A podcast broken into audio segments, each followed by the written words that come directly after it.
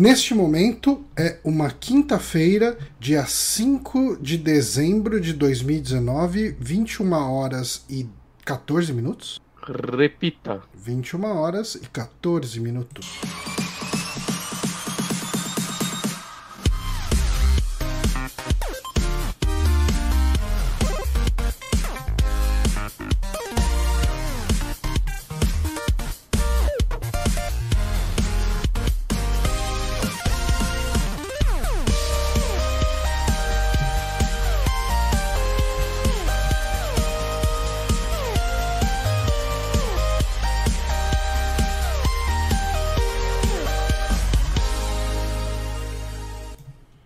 Estamos ao vivo para mais um saque aqui no Super Amibos. Eu sou Johnny Santos, estou com o Guilherme Bonatti, muito mais bonito hoje. Olá, com câmera nova finalmente, gente. Pois olha esse foco, olha esse foco. Não zoou o foco. Essa é a diferença. Mas ele tá com um autofoco aí, não tá? Que deve ele acabou de dar uma mexidinha assim, tipo, meio como se estivesse tentando identificar. Mas eu não consigo mexer em nenhuma configuração dela pelo Discord. Ah, não dá. Simplesmente não dá. O Discord bloqueia todas as usabilidades da câmera. Uhum. Sim, mas porque o autofoco dela pelo menos faz sentido. Exato. Ele foca em mim e não ali. Nem a outra. Mas hoje eu tô testando gravar com o meu microfone de mesa, que eu tinha desistido dele há muito tempo, mas como eu formatei o computador, troquei a placa-mãe e tudo, eu falei, bom, quem sabe assim fica numa voz, fica com uma qualidade ok. Os ouvintes vão dizer depois se ficou melhor ou pior, mas a gente vai ficar... vamos, Vitor já falou que tá excelente, muito obrigado, Vitor. Aí... Mas com o tempo eu vou, na verdade, terminando essa gravação, eu vou comprar um daqueles bracinhos, aqueles suportes, e daí eu não vou precisar gravar no setup que eu tô aqui hoje, que é o microfone na frente do teclado. Então, para eu digitar qualquer coisa, eu tenho que dar a volta no microfone aqui, o que não está muito agradável, principalmente porque o fio do microfone tá passando por cima do teclado. Tá um setup muito bacana, tá bem no nível das coisas que o Super Amibos faz. Lembrando que tudo isso que o Super Amibos faz com todo esse esmero e cuidado é possível graças aos nossos apoiadores que nos apoiam no apoia.se/Super Amibos. Tem algumas pessoas que esqueceram ali doando dinheiro pra gente no Patreon e eu ainda coleto esse dinheiro, então se quiserem continuar doando por ali não tem problema. Esse dinheiro não está sendo perdido, ele está sendo usado para pagar a mim e o Bonatti. Uhum. E, sem mais delongas, eu vou falar Bonatti, que tem uma coisa, você falou que você queria fazer Amigames, mas você não me mandou as perguntas. Verdade, só porque você não pediu. Mas eu queria falar que eu fui pesquisar a possibilidade de pegar um Blue Yeti pra mim também, pra gente ficar com o áudio nivelado, e isso não vai acontecer com o preço atual no Brasil. O Blue Yeti, ele, quando o dólar tava R$3, ele já tava um absurdo de cara. Quanto que ele tá agora? Eu tô no Zoom. O mais barato que eu achei foi R$1.249. Não vai acontecer, gente. Então ele não subiu tanto de preço, porque eu acho que a última vez que eu vi ele tava uns R$1.000. Eu achei um outro por R$2.600, mas é o... Você sabe quanto que eu paguei nele quando eu comprei? É que também meu irmão trouxe dos Estados Unidos, então não tive que pagar o lucro da galera. Antes do dólar sem R$100 ainda, né? O dólar eu acho que tava um pouco abaixo de R$3. Mas eu acho que eu paguei em torno de uns 400, 450. Nossa. Deve ter trazido 3, você vendia 2, agora tava rico. Porra, mas ele é um bichinho muito bonito. Deixa eu mostrar pra quem não sabe, pra quem tá vendo no vídeo, quiser olhar aqui. O meu já tá até com umas marquinhas de ferrugem, porque ele já tá meio velhinho. Tem um Blue Yeti... Cara, me fala se minha voz sumir, porque ele tá com um mar contato no cabo USB aqui. Tá bom, a voz. Mas tem um Blue Yeti, não sei se você já viu, que ele parece uma bolinha de... Parece uma bolinha, eu já vi.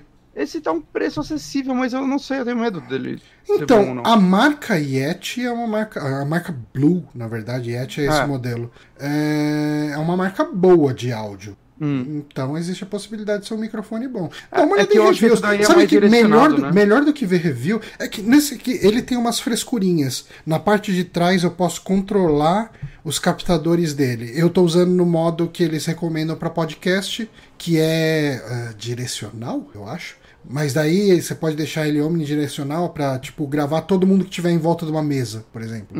A gente já fez isso, inclusive. Já.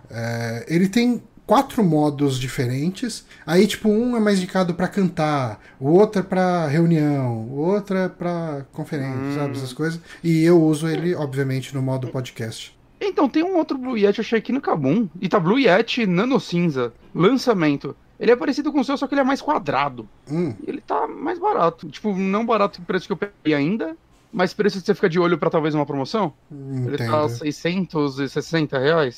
É. O Vamos Vitor falou daquele HyperX Quadcast. Eu acho que eu sei qual que é o que ele tá falando. Deixa eu dar uma olhada aqui. Então, assim, honestamente, eu gosto até do som do meu microfone. Pra um headset, acho que ele é bem acima da média. É muito bom. Só que eu queria um desse, porque eu quero voltar a gravar vídeos e eu tô, agora que eu tenho uma câmera legal, eu quero me filmar.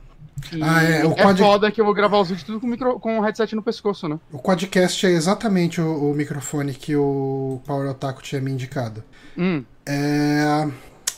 Eu achei ele muito bonito, ele parece um... Quadcast, chama? Quadcast. Ele parece uma coisa que sairia de um Metal Gear.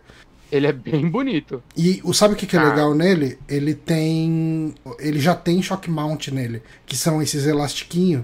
Então ele já fica suspenso, sozinho. Isso é bom. Bom, quem sabe no futuro? Eu não posso gastar R$800 no microfone agora. Então, parece que tem uma galera usando ele e parece que o som é bom. Então, fica apareceu aqui muitos vídeos, só de escrever o nome dele.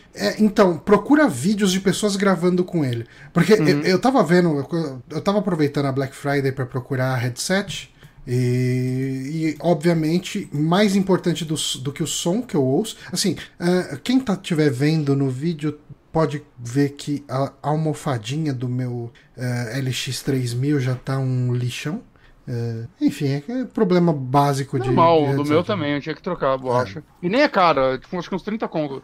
Mas e daí eu tava procurando um headset pra substituir ele que tivesse uma boa qualidade de áudio. E daí você via o pessoal falando, a qualidade de áudio desse é boa. Daí a pessoa ligava no vídeo, né, o áudio do microfone, do headset, e parecia que a pessoa tava falando de um walkie-talkie.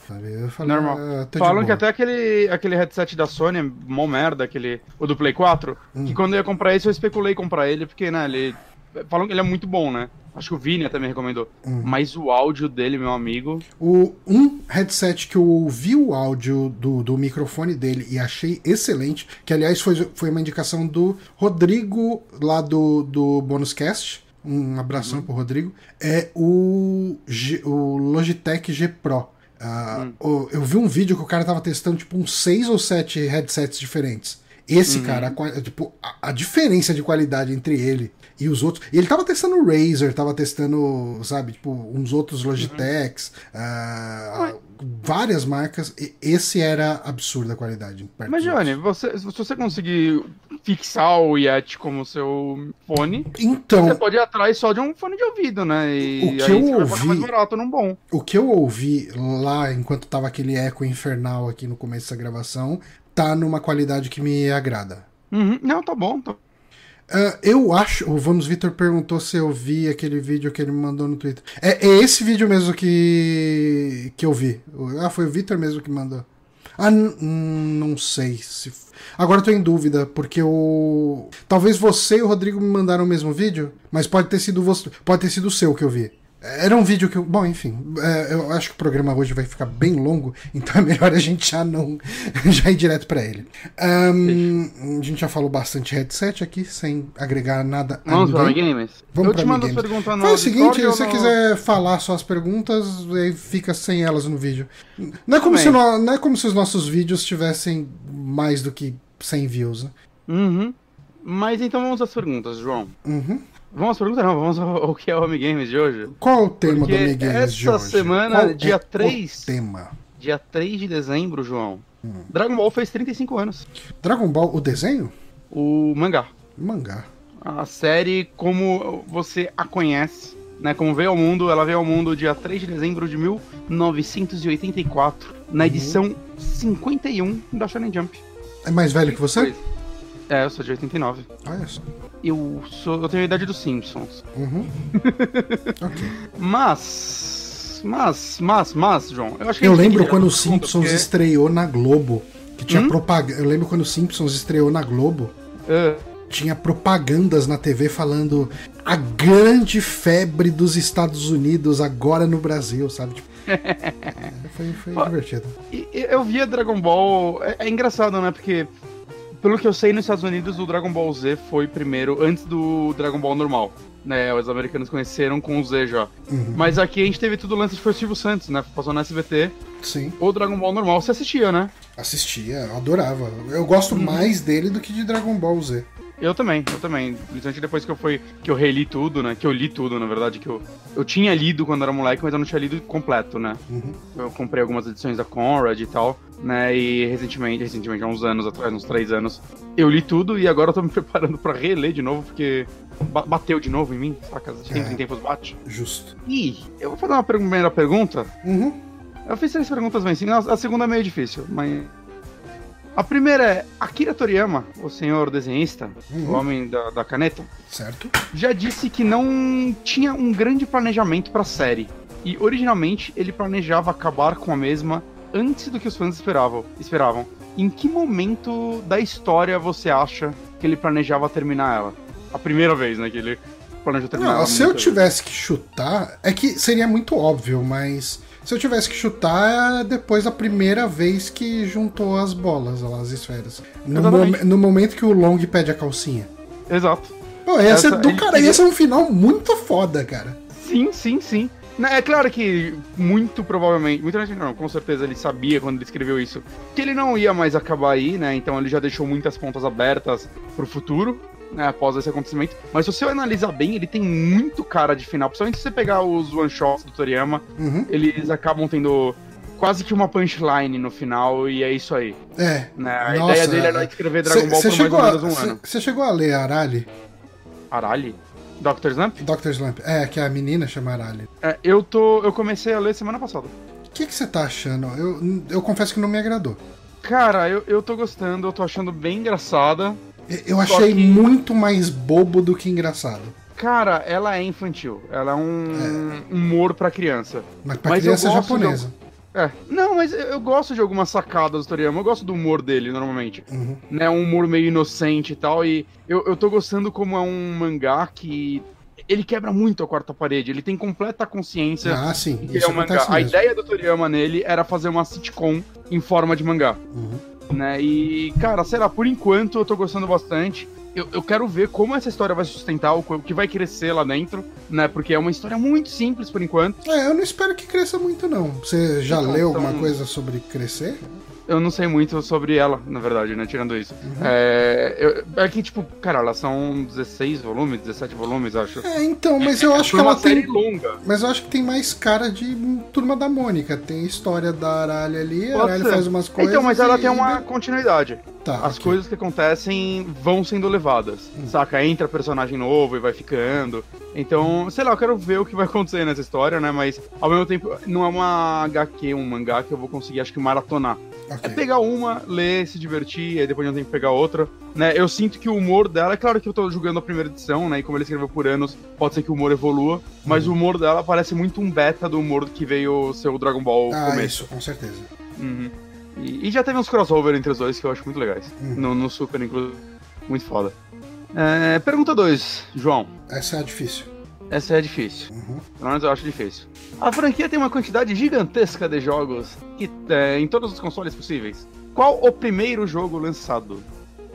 Você não precisa falar em japonês, mas chuta um console aí, talvez. O primeiro jogo que eu joguei foi um de luta de Super NES. Eu não lembro se tem jogo de NES. Tem um monte de RPG. Tá. Eu joguei todos. Em emulador, quando eu descobri os emuladores, e aí tinha, tipo, algum traduzido e tal, em português, eu jogava essa porra toda. Cara, era muito legal. Eu não faço a mínima ideia. Eu também não fazia, João, porque é Dragon Ball, Dragon Dai Ryu, Super Cassette Vision. Ok. O jogo é um shoot'em up, onde você controla o Goku na Nimbus, eu vi uns vídeos, ele é horroroso, e você ataca os inimigos com bastão mágicos e umas explosões de Kiss. E a curiosidadezinha sobre ele é que é o único jogo da franquia que não teve envolvimento com a Bandai Namco. Ele foi publicado pela Época. faço ideia de que porra é essa. Eu já contei essa história aqui algumas vezes, né? Mas eu conheci Dragon Ball antes de Cavaleiros do Zodíaco, né? Eu conheci depois. Eu conheci Dragon Ball por causa desse jogo de Super NES. E era impressionante pra mim, porque a gente tava acostumado com um jogo de luta Street Fighter. E de repente nesse jogo os caras soltam umas magias gigantes e ele tinha aquele esquema lá de batalha de magia que fica. Você tem que ficar. Nossa, adorava isso, adorava. Magando o botão ali e tal. E daí assim. Eu já contei essa história aqui, mas a gente jogava na casa de um vizinho meu. E quando começou a passar Cavaleiros do Zodíaco, a mãe de um amigo nosso virou e falou pra gente: ah, tá passando Dragon Ball na TV. Né? E a gente foi assistir louco, né? Falou, porra, o desenho do jogo lá, mano. E a gente foi ver era Cavaleiros do Zodíaco. E deve ser estranho, né? Que se você conheceu o jogo antes, é bem possível que você conheceu. Você com certeza conheceu antes de ver o Dragon Ball Kids, como eu gosto de chamar. Uhum. Sim. E então, quando você foi ver o anime, deve ter sido muito esquisito, porque você conhecia a galera tudo transformada, soltando magia, os caralho. E, né, o original é aquela, principalmente no começo, criança, aquela historinha do Goku e a Bulma viajando o mundo atrás dessa. Caralho, como era bom. Uhum. Só que deve ser um puta choque. Eu não lembro exatamente, eu acho que eu conheci o anime pequeno antes, aí eu conheci alguns jogos, eu só fui me importar mesmo quando saiu o Z. Que eu fui ver o Z já conhecendo o original, aí eu achei mó estranho, caralho, a galera tá grande e tal, mas, saca, e aí acho que nessa época eu fui jogar mais jogos e tal, e entender mais o que eles aconteceram. O legal é que assim, no final eu vi tudo de Dragon Ball com spoiler pra caralho, né, que sim. A Dita chegou, você ia jogar os jogos, já tinha o Bu. Aí esse caralho, quem vai ser esse vilão? Aí acabava virando uma puta curiosidade, assim, pra como ia chegar nisso. Oh, eu lembrei de uma coisa que eu nunca falei em podcast. Você lembra tudo os negócios de Tec-Tec-Tug? Sim. Pelos mesmos motivos disso, Kamehameha pra gente era a meta-metá. A meta-metá. Soltam a meta-metá, hein? Ah, porque provavelmente o som no Super Nintendo deveria ser... era o som mega comprimido e a voz do Goku japonês, né? Que é a mulher lá que faz, né? E assim, ele não tinha todo aquele lance do Kamehameha. Tipo, no jogo você soltava magia e ele falava Kamehameha! Sim. E por isso o Kamehameha pra gente era a meta-metá na rua. Cara, sobre o jogo é engraçado, né? Mas a versão de Dragon Ball Fighters, eu fui descobrir depois, mas se você fizesse a pré-compra dele, você ganhava o Super Botuden do Super Nintendo. Ah, yeah. Eu queria muito que eles liberassem isso pra todo mundo, pra eu jogar e ver como é ruim, na verdade. Eu tô vendo um vídeo dele agora. Eles são bem travados, né, esses jogos de Dragon Ball. Mas se lançasse os três, eu ia comprar os três. Okay. Esse é o nível de idiota que eu sou. Por sinal, tudo que eu falei sobre o Kakaroto, assim, foi embora, o jogo, porque agora eu tô num hype fudido por esse jogo. Okay. É tipo ridículo o hype que eu tô dele. Mas... Terceira pergunta. Vamos à última pergunta. Última pergunta. Bem simples para você que assistiu o desenho clássico, João. Qual é o primeiro, eu vou chamar de signature move do Goku? Ou golpe com um nomezinho? Puta que pariu. Golpe com nominho. Nossa, eu não vou lembrar, mas eu lembro que tinha coisas antes de Kamehameha. Kamehameha ele vai aprender só quando ele encontra o Master Kame. Eu lembro que ele usava muito o bastão, mas eu acho que não tem a ver com o bastão. Mó vacilo tirarem o bastão da parada, né? Pois é, o Goku tinha que continuar dando paulada na galera. Isso é muito legal. Porra, é um bastão que cresce, mano. Como você me abandona? Hein? Pois é, cara, eles não usam mais, né? Ninguém usa mais, nem pra, tipo, pegar uma fruta de cima de uma árvore. Não, porque ele usou o bastão, acho que a última vez, pra fazer aquela liga entre a torre do Mr. Karin até a torre do Kami-sama. Eu acho que foi a última vez que ele apareceu. Muita informação. Já. Z eu já não lembro mais de nada. Cara, a nuvem voadora, cara, é triste. Eu lembro que o Yancho tinha aquele golpe do lobo. Sim. O Yancho era fodão no começo mesmo. Era, cara. Na verdade, todo mundo era fodão no começo e depois que o Goku ganha, eles viram uns merda. Mas o Super tentou virar um pouco isso. Até o Mestre Kame tem seu momento no Super. É emocionante, por sinal. Cara, eu não vou lembrar. O signature move dele, na verdade, assim, eu acho que é o primeiro, porque é o primeiro que me veio à mente, eu acredito que é o primeiro, é o Junken Punch, que é o pedra, papel e tesoura. Que aqui parece que no anime veio como pedra, papel e tesoura, nos Estados Unidos é rock, paper, scissors, mas se eu não me engano, a última vez que eu li o mangá, a versão da Panini, eles traduziram como Joken Soco, ou alguma coisa assim. Joken Soco, muito bom. Que é uma sequência de 3 socos dele, que ele dá um socão, um dedão no olho e depois um tapão. Puta, eu lembro de... golpe... Agora que você falou, eu lembrei da animação. E esse golpe, ele tá no... É o golpe do Goku... O primeiro golpe do Goku no Dragon Ball Fusions. É muito legal. E aí depois o Goten e o Gotenks também usam ele. Ah, eu acho que eles usaram no desenho no Z também, né? No Z eu acho que... Eu não lembro se eles usaram. Eu acho que eles usaram... Eles fizeram um lance que ele transforma a pessoa numa bola de vôlei de praia. E aí eles dão uns tapão na bola. Eu acho que o Joaquim Post que eles não usaram. É, minha memória também me engana. Mas fica aí, mas é isso, um golpe esquecido do Goku, que deveria ser usado ainda, porque socão, dedo no olho e tapão parece um combo muito bom. Parece um combo. Quem ensinou ele foi o vô dele ainda, o Mestre Gohan. Aí, fica aí a informação. Dragon Ball é muito bom, gente. Dragon Ball, muitas lembranças. Falando em lembranças e coisas velhas, vamos pra pauta do programa de hoje, que... A gente vai fazer em um só? Eu acho que a gente vai ter que dividir. Eu também, levando em consideração que já são 9h36, eu acho que a gente vai ter que dividir. Também acho. Vamos fazer em 2 partes, vamos já deixar isso estabelecido, que aí a gente não... A gente não precisa correr que nem uns retardados. Não corre o risco também de a gente ir até de 2016 e ficar 3 pro ano que vem. Pro mês que vem, cara. Semana que vem. Calma, cara. Difícil. Mas sim, né? Hoje, quem viu o título desse podcast depois que ele tiver lançado, ou ouviu o podcast passado, já que a gente comentou isso por alto lá, a gente pretende fazer aí um resuminho dos melhores jogos da década, segundo nós dois. Assim, a gente não tá usando... a gente não tá analisando o quão aclamados os jogos são. Bonatti, acho que você travou pra mim. Ele tá travadinho. E agora? E agora, meus amigos? Estou falando com ele aqui. Vocês estão vendo a minha conversa com ele? Perdemos Guilherme Bonatti. Guilherme Bonatti voltou. Não ouço Guilherme Bonatti. Guilherme Bonatti está voltando. Ixi, ele não está voltando. Não está acontecendo, hein, gente? Agora eu te escuto. Ouvi um teclado. Alô? Você está me ouvindo? Agora sim. Ai, parecendo xixi. E agora eu te vejo. Ok. Tá, eu não te ouvia no Discord, mas te ouvia no Twitch. Você sumiu pra mim aqui. Aí você sumiu pra mim, aí eu fechei, abri o Discord e voltou. Tipo, nem sua luzinha ficava verde quando você falava. Então foi bug do Discord, esse maldito. Mas estamos de volta. Enfim, voltando ali. Hoje a gente vai começar uma lista aqui falando um pouco sobre os nossos jogos favoritos da década. E quando a gente fala em década, a gente está falando de 2010 até 2019. E eu não sei. Será que a gente vai chegar em 2019 no próximo programa?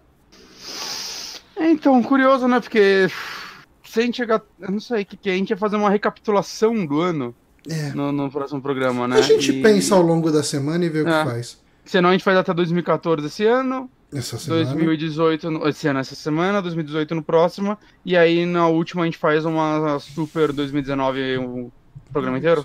É isso aí. Pra quem não gosta de ouvir a gente planejando o programa durante o programa, toma essa na cara. Mas enfim, gente, 2010, o começo do nosso período analisado aqui, nós tínhamos alguns consoles em atividade, a gente tinha o Play 2 meio morto. Porque o Play 2 já tava no modo automático, né? Ele tava lançando jogos de futebol, de basquete e essencialmente é isso, né? Aqueles esportes. Eu acho que o único jogo assim que não é de esporte ou franquia anual que saiu, que eu vi dentro desse período, foi o Silent Hill Shattered Memories. Mas aí é tipo jogo de Wii, que aí saía pra Play 2 e PSP. Isso, exatamente isso. Não, o Shattered Memory, acho que o Origin saiu depois, eu não tenho certeza, né? Mas aconteceu uns joguinhos assim. O Play 2 ainda é o console mais vendido da história? A gente acho que até falou disso no cast. A gente comentou recentemente, né? Play 2, Play 1, DS... O Play 2 reinou supremo na década passada, né? Uhum. Mas essa década eu acho que a gente não precisa nem considerar ele como um console ativo nessa década. Não, não, não, de forma alguma. Mas outros consoles aí meio antigos a gente, eu acredito que precisa considerar porque tem muitos jogos importantes deles.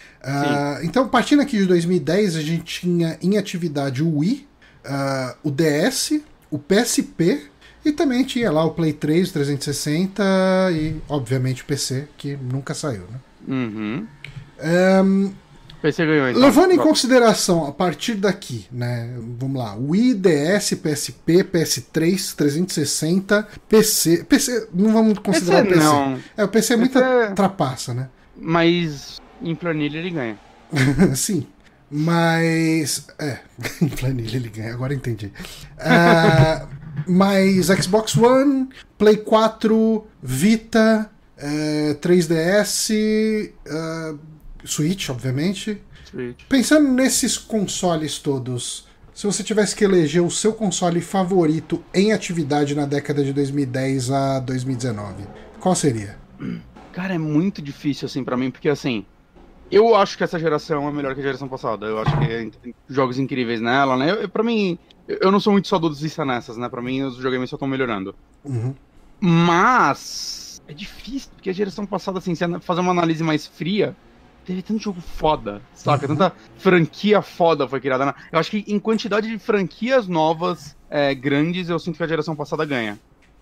E aí, se for pensar, sei lá, a minha relação com os videogames, eu não sei, talvez o Play 3. É, eu fico muito em dúvida entre o Play 3 e o DS.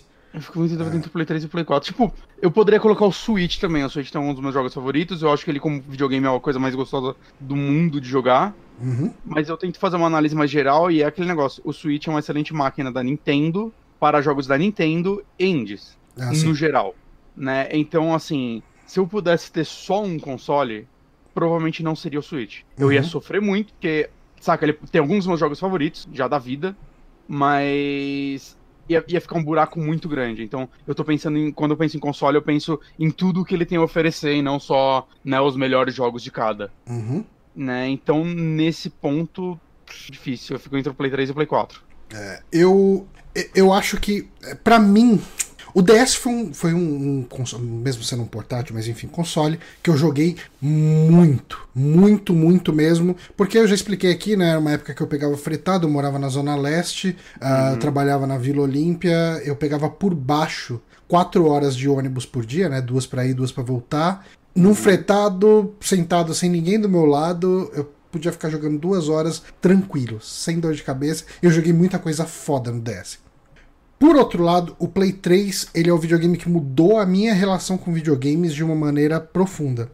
Porque o meu primeiro console da geração passada foi 360. E o 360 eu ainda tinha jogos piratas. E eu acho que a gente tem uma relação muito diferente com jogos quando a gente tem eles piratas. A gente pega no volume, pega tudo que sai, joga tudo que sai e não se aprofunda em quase nenhum. Você experimenta um monte de jogo que você nunca pensaria em comprar só porque é pirata e de repente você não se dedica tanto ao jogo. O Play 3, como ele tinha toda uma questão de que a pirataria nele era muito difícil, eu comecei a me dedicar nos jogos e isso fez com que eu começasse a ir atrás de jogos e em sites de notícias e descobrisse podcasts de videogame e tivesse tido vontade de criar o meu blog, meu podcast de videogame. Então toda a minha relação com videogames mudou por causa do Play 3. É engraçado que eu vejo muita gente falando isso do GameCube, né? Os meus poucos amigos aí que tiveram GameCube falam exatamente isso, né? Porque o GameCube também demorou muito pra ter pirataria, então, né? Você pega, tipo, o Guito mesmo fala muito que, tipo, os amigos dele tudo tinham um PlayStation 2, e aí tinha 1 milhão de jogos, e ele tinha lá o GameCube dele com, tipo, 2 jogos por ano, né? E muito assim, tipo, eu acho que talvez o primeiro console que você pega pra jogar os originais e tal te marque bastante, né? Talvez que você comece a dar mais valor pros jogos. Embora, assim, eu falo que eu não me arrependo de, tipo, ter pirateado muito no passado. Não, eu nem, assim, eu nem entro nessa questão do arrependimento. 10 anos, era o que eu fazia, cara. Minha mãe não ia comprar jogo de R$200 pra mim naquela época. Só que eu não trabalhava, então era como eu tinha pra curti esses jogos e naquela idade foi bom. Joguei 1 milhão de jogos de Play 1 e Play 2, saca? É, cara, mas eu vou te falar que desde o Play 3, do Play 3 pra cá, eu pirateei 2 jogos na minha vida. Skyrim. Ok. E joguei, sei lá, cheguei até a segunda cidade e falei, ok, acho que não é pra mim isso. E... eu jurava que você era uma das pessoas que gostavam de Skyrim. Não, não bateu pra mim. E ai, Jedi Fallen Order. Olha, semana passada ou retrasada. Eu falei, isso cara, aí, cara. E aí tem mais é que meter microtransação e não, online. E o pior é que bate uma culpa porque é Respawn, cara. Eu gosto muito dos caras da Respawn. Eles mandam muito bem, cara. Eu vou comprar. Mas o jogo tá caro pra cacete, velho. Tá. Jogo é caro pra cacete, João. É, eu sei, mas esse particularmente tá muito caro. Mas enfim, gente. Então a gente vai ficar aí mais ou menos no Play 3? Eu acho que o Play 3 é uma boa, cara. Porque o console que eu conheci muita coisa nele, né? Não sei, não tem como negar o quão importante ele foi pra mim. Eu tô com você nessa. Eu vou abrir mão do DS pra falar do Play 3 por causa disso que eu falei. Ele, se não fosse o Play 3, talvez eu nunca estaria gravando um podcast. Olha aí. Viu só? É que eu não sei, né? Porque talvez podcasts também tenham me mudado a visão, a forma como eu vejo jogos. Porque, né... pra mim, antes era algo muito mais leve, né? Ah, normal, você compra e tudo mais. E eu comecei a ouvir muito podcast, né? Na época, principalmente o downloading. E a forma como eles se importavam com jogos mudou um pouco, assim, como eu olhava pra eles também. Né? Tipo, se você começava a ver as pessoas... a entender... ah, tá, seres humanos estão fazendo isso. Sim, não. Foi uma visão que eu não tinha. Quer dizer, era uma visão que eu tava começando a ter.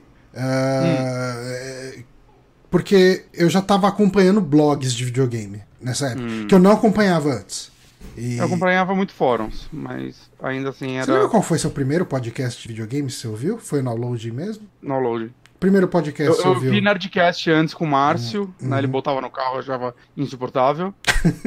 Mas o primeiro que eu ouvi mesmo foi o Download. Eu conheci podcast de games com o 99 Vidas. Olha aí. Com a Valéria, né, que gravava o Gamer Inconstante comigo. Ela falou, cara, ela adorava Nerdcast, e daí ela conheceu 99 Vidas por causa do Nerdcast, e os caras meio que andavam junto, aqui ali, né, evento, e ela chegou e me mostrou, falou, ouve isso, ela falou, ouve o Nerdcast é muito bom, e contava as histórias do Nerdcast, e eu fiz a pior coisa possível pra se eu começar a ouvir podcast, fui ouvido primeiro. E o primeiro é horroroso de ruim. Eu dormi ouvindo. E eu falei, esse negócio de podcast aí é uma bosta. Não tem futuro não, essa merda. E daí ela falou, ouve esse aqui que talvez você goste, porque é de videogame. Você gosta pra caramba de videogame e tal. E daí era o 99 Vidas, eu achei muito interessante, porque era o pessoal falando das histórias de locadora e tal. E tipo... por mais que cada pessoa tivesse as histórias de locadora, era difícil ouvir pessoas conversando sobre isso, né? Sim. É engraçado que é tipo... era tipo... é que nem quando a gente assistia aqueles programas tipo, na Play TV, que tipo, não eram bons. Não. Mas, tipo, era muito legal, porque tipo, caralho, a galera tá falando de videogame na TV, e aí tipo, você acha uma série de programas que basicamente é isso. Caralho, essa galera tá falando de videogame aqui. E os caras lembram daquele jogo que você achava que só você lembrava. Sim. Tá. Pô, foi uma experiência boa e por causa do 99 Vídeos eu conheci o Downloading e o Downloading ele mudou minha percepção, né?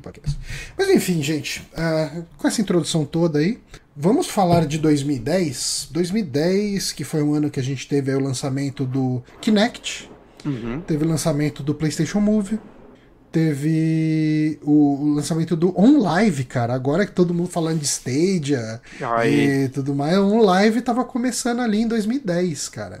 E a gente tava falando da relação com jogos piratas e tudo mais. Uma das coisas que surgiu em 2010 foi o Humble Indie Bundle também. O Humble Bundle. Ele chamava Humble Indie Bundle? Era Humble Indie Bundle. Caralho, eu não lembrava disso. Que era só de... era jogos independentes, né? Um pacotão de jogos independentes. O primeiro vinha com... ele vinha com jogos bons, né? O primeiro, eu acho que vinha com... eu acho que ele veio com o Super Meat Boy, mas eu posso estar enganado. Ele veio com jogos bons, assim, o primeiro.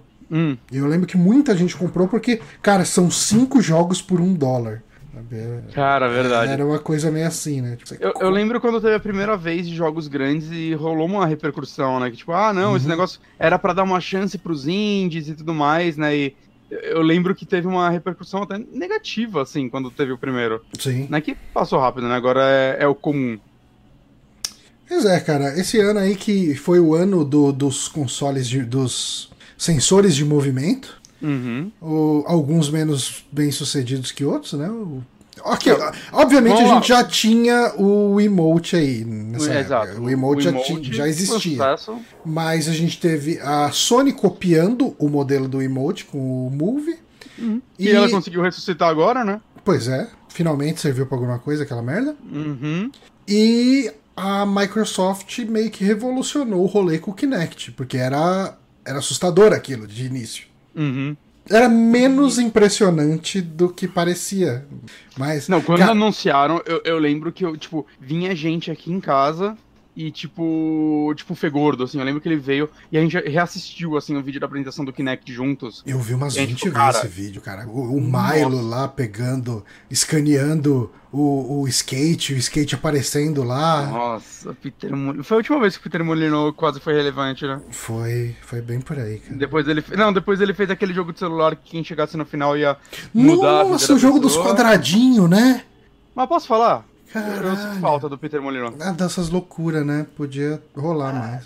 Ah, cara, os jogos dele nunca eram o que ele prometia, mas normalmente ainda eram jogos bons. Ah, sim. Saca? E aí, cara, eu tô vendo aqui. Eu fui ver o que aconteceu com o Peter Molyneux. Ele fez esse jogo, Curiosity. O lance era quem estourasse o último quadradinho ia ganhar um prêmio que tipo, além da imaginação de todo mundo, né? Acreditado como produtor, acho que o Godos. Coitado. Assim, se fosse um jogo de sucesso, provavelmente o cara ia ficar rico. Não sei. Talvez. Mas, não sei. Mas não e foi aí depois ele lançou God of War. Eu nem sabia dessa porra. O último jogo dele foi The Trail Frontier Challenge, de 2017. Não ouvi nem falar. Não tem nem página na Wiki. Coitado. É um link vermelho. Peter Molyneux foi reduzido a um link vermelho na Wikipedia. Ah, tá no Steam esse jogo. Aí, ó. Mas... Peter Molyneux foi reduzido a um link vermelho. Agora eu não entendi. As críticas são ligeiramente positivas. Só que é um jogo do Peter Molyneux que saiu há mais de 2 anos atrás e tem 147 reviews. É bastante review. É porque é o Molyneux, né? Não, eu acho pouco, cara. Eu acho bastante pra um jogo que eu nunca tinha ouvido falar. Mas é triste um jogo do Molyneux que você nunca ouviu falar, saca? Então, tudo é uma questão de perspectiva. Eu queria que ele voltasse com tudo. De uma forma, com outra mentira estratosférica. Mas a gente tá aqui pra falar dos jogos. Então, jogos. Bonatti, o que eu quero saber de você é qual não é o seu jogo do ano de 2010? Cara, 2010 foi um ano foda, assim. Eu peguei, acho que é um dos que eu coloquei mais jogos na lista, assim, pra analisar. Só tinha alguns jogos que eu olhei assim, eu tipo, hoje eu amo esse jogo, tipo Yakuza 3 saiu nesse ano, pelo menos a versão americana, se eu não me engano. Né? Mas, e por mais que eu tenha jogado Yakuza 3 em 2010, eu nunca colocaria ele na minha lista, porque não foi ele o jogo que me impactou na época. Mas eu vou falar, o primeiro que não me impactou, João, que é, não me impactou não é o meu primeiro lugar, porque ele me impactou muito, é Heavy Rain. Heavy Rain, que, cara, hoje em dia muita gente trata como piada, mas eu basicamente comprei o Play 3 por causa de Heavy Rain e God of War 3. E porque eu tava meio decepcionado com o Xbox, porque os exclusivos de PlayStation sempre pareciam mais interessantes, tipo, até que o Zone, assim, eu olhava, caralho, mano, que jogo lindo do caralho. Mesmo com o downgrade, que o Zone 2 é muito lindo. É que você odiava Halo, né? Então, eu tentei Halo, e assim, eu acho Halo feio. Eu literalmente achava Halo feio na época, né, o visual dele eu acho sem graça, né, eu joguei um pouquinho do Reach anteontem, que loucura. Eu quero dar uma chance real agora pra Halo. Eu vi que vai sair, sei lá, um por mês, sei lá, naquele Anniversary Collection, eu vou jogando, né? E você travou novamente pra mim. Tem alguma coisa muito errada acontecendo. Enquanto o Bonatti travou, eu só queria mandar um abraço pra Tiesca, que está nos acompanhando aqui nessa live. E dar os parabéns para ela, porque ela bateu um recorde de inscritos, de seguidores recente, eu não lembro o número, então para não me comprometer e falar muito mais ou muito menos, eu vou só parabenizar a nossa queridíssima Tiesca pelo seu último recorde, sua última meta, seu último milestone, como dizem lá nos States. Então sigam o canal da Tiesca lá no Twitch. Se bem que ela não tá usando o Twitch muito mais tanto. Ixi, agora você voltou. É sério que eu tô falando tanto tempo sem você me ouvir? Sim. Nossa. É, mas pode voltar a falar de PlayStation. Onde eu parei? É, você tava falando que o Halo se achava feio. Nossa, faz muito tempo isso. Fazem 30 anos. Caralho, Discord, o que você tá fazendo isso comigo, cara? É. Tá. Eu achava Halo muito feio e tinha as promessas de que um Perfect Dark ia ser lindão e eu ficava esperando até que eu cansei de esperar e eu falei, vou ter um PlayStation também. Uhum. Aí eu comprei o PlayStation e o Heavy Rain era um jogo que eu tava esperando muito. Primeiro porque eu já tinha jogado o Fahrenheit, uhum, e eu gostava muito de Fahrenheit. E outro jogo também que você não vai querer voltar, mas na época eu gostava muito dele. O Fahrenheit é o que tem o David Bowie? Não, é outro, né? Não, esse daí é o Omicron. Isso. Esse daí eu nunca joguei inteiro. Eu tenho ele no PC, então eu queria jogar um dia, mas talvez não aconteça. O Fahrenheit é o Indigo Prophecy, né? Não sei se vocês quiserem ver com o Indigo Prophecy. Eu lembro que na época eu pirateei a versão europeia que chamava Fahrenheit, porque é a versão que tinha sexo. Okay. O americano tinha cortado. E eu falei, olha, esse jogo é adulto. Eu era adulto. Eu queria jogar um jogo adulto. Aí... E, cara, Heavy Rain, eu sei que minha percepção mudaria completamente se eu rejogasse ele hoje em dia. Mas não tem como negar, assim, o impacto que ele teve em mim naquela época, saca? Foi um jogo que eu gostei muito, ele era muito impressionante, né? As animações e tal. Eu adorava... Eu rejoguei ele, foi minha primeira platina, né? Então eu rejoguei ele algumas vezes, né? Um jogo que, todos os meus amigos na época ficaram meio encantados por ele, né? Pela sua proposta, né? Então, eu acho que eu daria, se a gente for colocar ranking em um terceiro lugar pra ele aqui. Eu acho justo, cara. O Heavy Rain, eu vejo muita gente metendo pau nele, mas eu gostei muito da experiência, sabe? De tudo que eu... esse jogo, ele tem um plus pra mim, já que a gente tava falando de controles de movimento. Eu joguei ele inteiro com o Move. Olha aí, escovou os dentes. Escovei os dentes. Tem todo o lance de virar o Move pra abrir maçaneta, né, e tal. E eu gostei muito da experiência, cara. Heavy Rain e o jogo de bocha no Move Sports lá são os meus dois jogos de Move favoritos. Quando o jogo de bocha é um deles. O jogo de bocha é muito bom, cara. É muito divertido. Jogar bot é legal. Bot é uma bolinha de gude da terceira idade. Eu já joguei. Em Franca. Muito legal. Foi divertido. Bot. Eu quero ser um velho que joga bot. Eu espero que bot continue existindo quando eu for velho. Tamo junto. Tá. Agora você, João, seu terceiro lugar. Tá. Eu tô muito em dúvida em qual desses dois é o terceiro, então eu vou só pegar um segue do que você falou.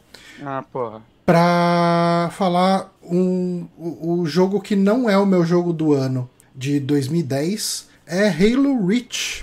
Halo Reach não é o meu jogo do ano, mas ele... A gente comentou sobre ele, exatamente sobre ele, no último programa ou no penúltimo, não lembro. Ele foi minha primeira experiência online, um shooter multiplayer, jogando frequentemente.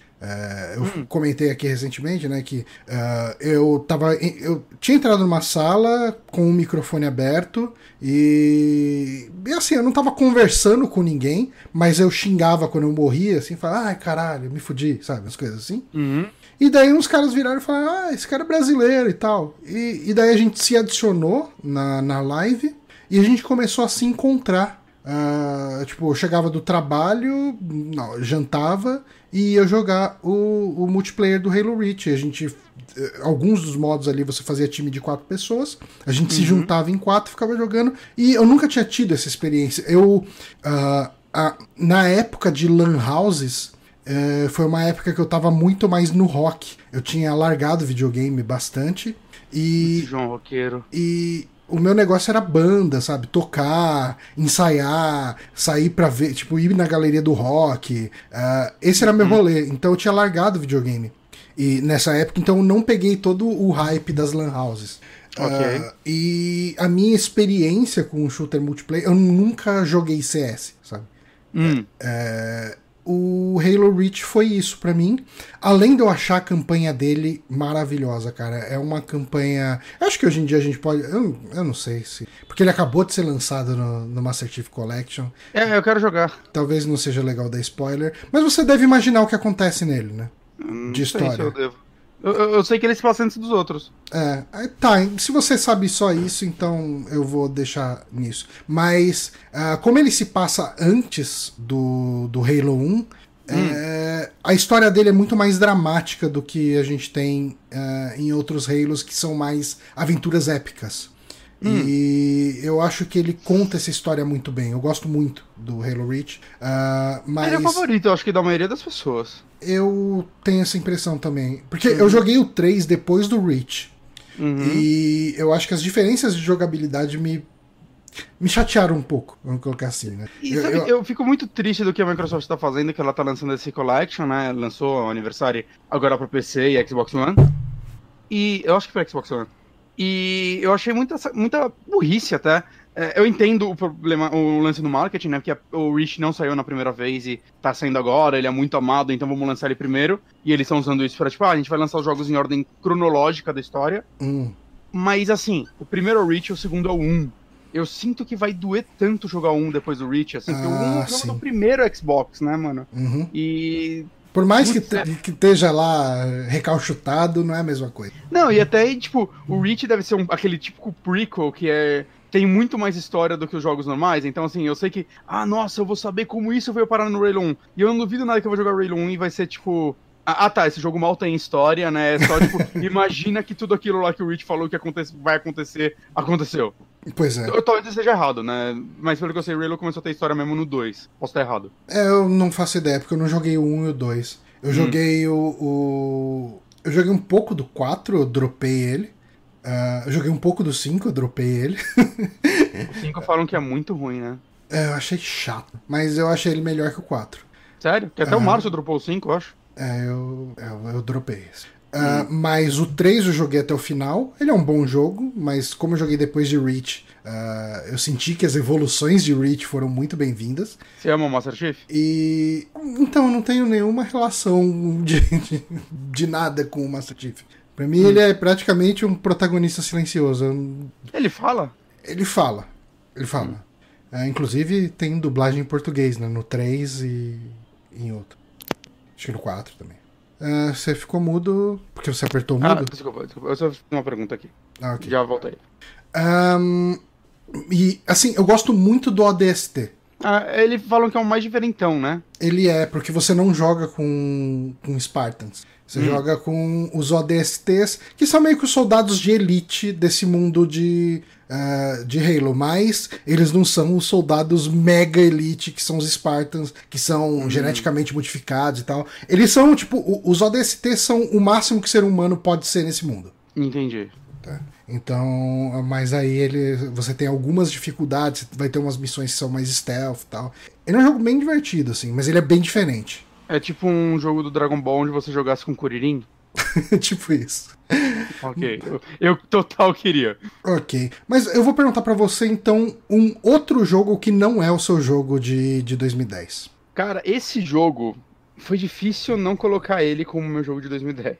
E assim, eu acho que hoje em dia, eu acho ele melhor do que o que eu vou colocar em primeiro lugar, mas é total emocional no primeiro lugar.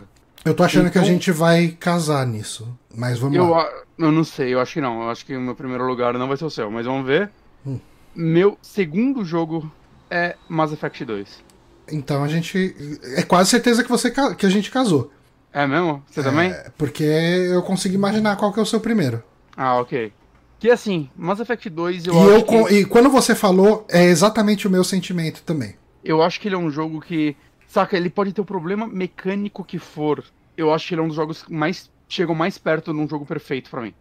Eu acho, saca, eu acho que eu não consigo pensar em um jogo que tenha um grupo de personagens que eu goste e me importe tanto quanto Mass Effect 2, saca? Nem o Witcher, saca? Eu adoro o Witcher, mas eu acho que os personagens têm... Cada personagem, até os legais, você pega o Barão, né, a Ciri, eles vão tendo... É o momento desse personagem. Não, Mass Effect é aquele grupo e eu sinto que o tempo todo todos são relevantes pra mim. saca? Ele é um jogo que, de certa forma, ele se fecha nele mesmo, né? A trilogia...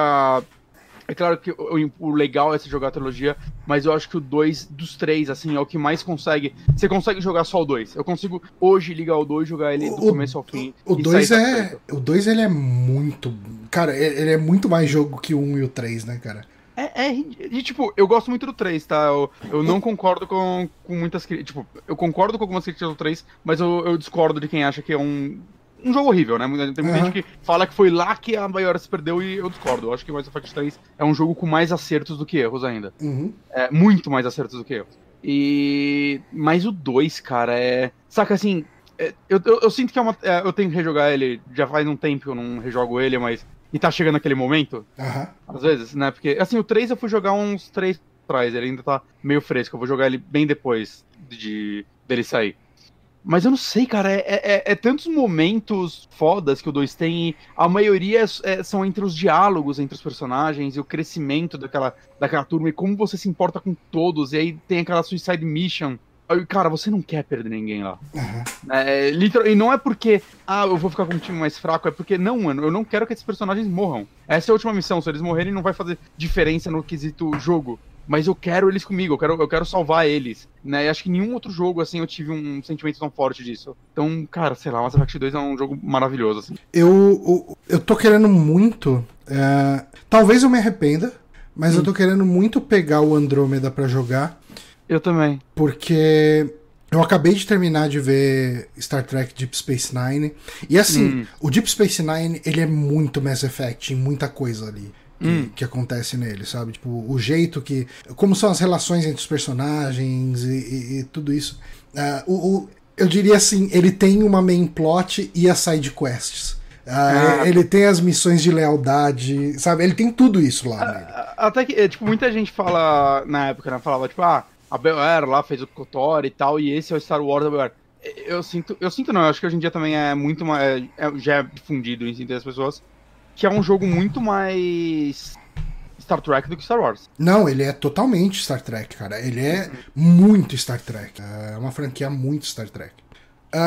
Mas eu gostei muito de... Assim, o Mass Effect 1, o Vini, que tinha o Gamer Inconstante comigo, que foi meu primeiro blog, ele falou pra mim, cara, joga esse Mass Effect, né? O 2 ainda não tinha saído na época.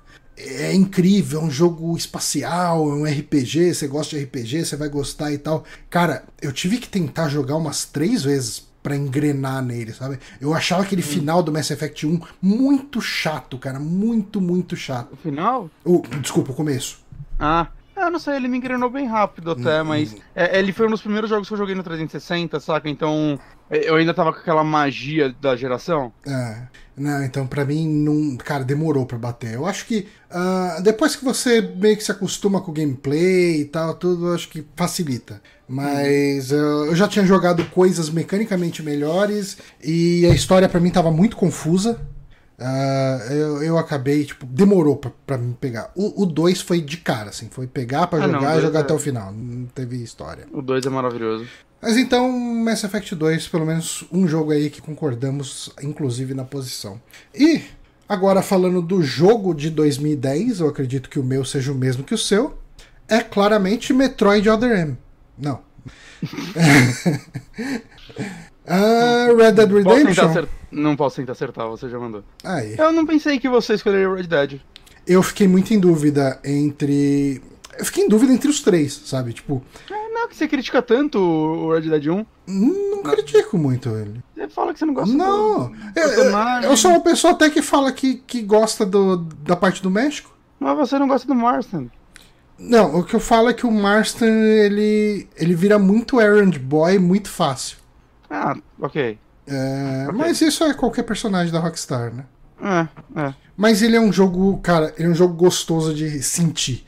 Ele é um jogo de você chegar ali, ficar cavalgando mó tempo.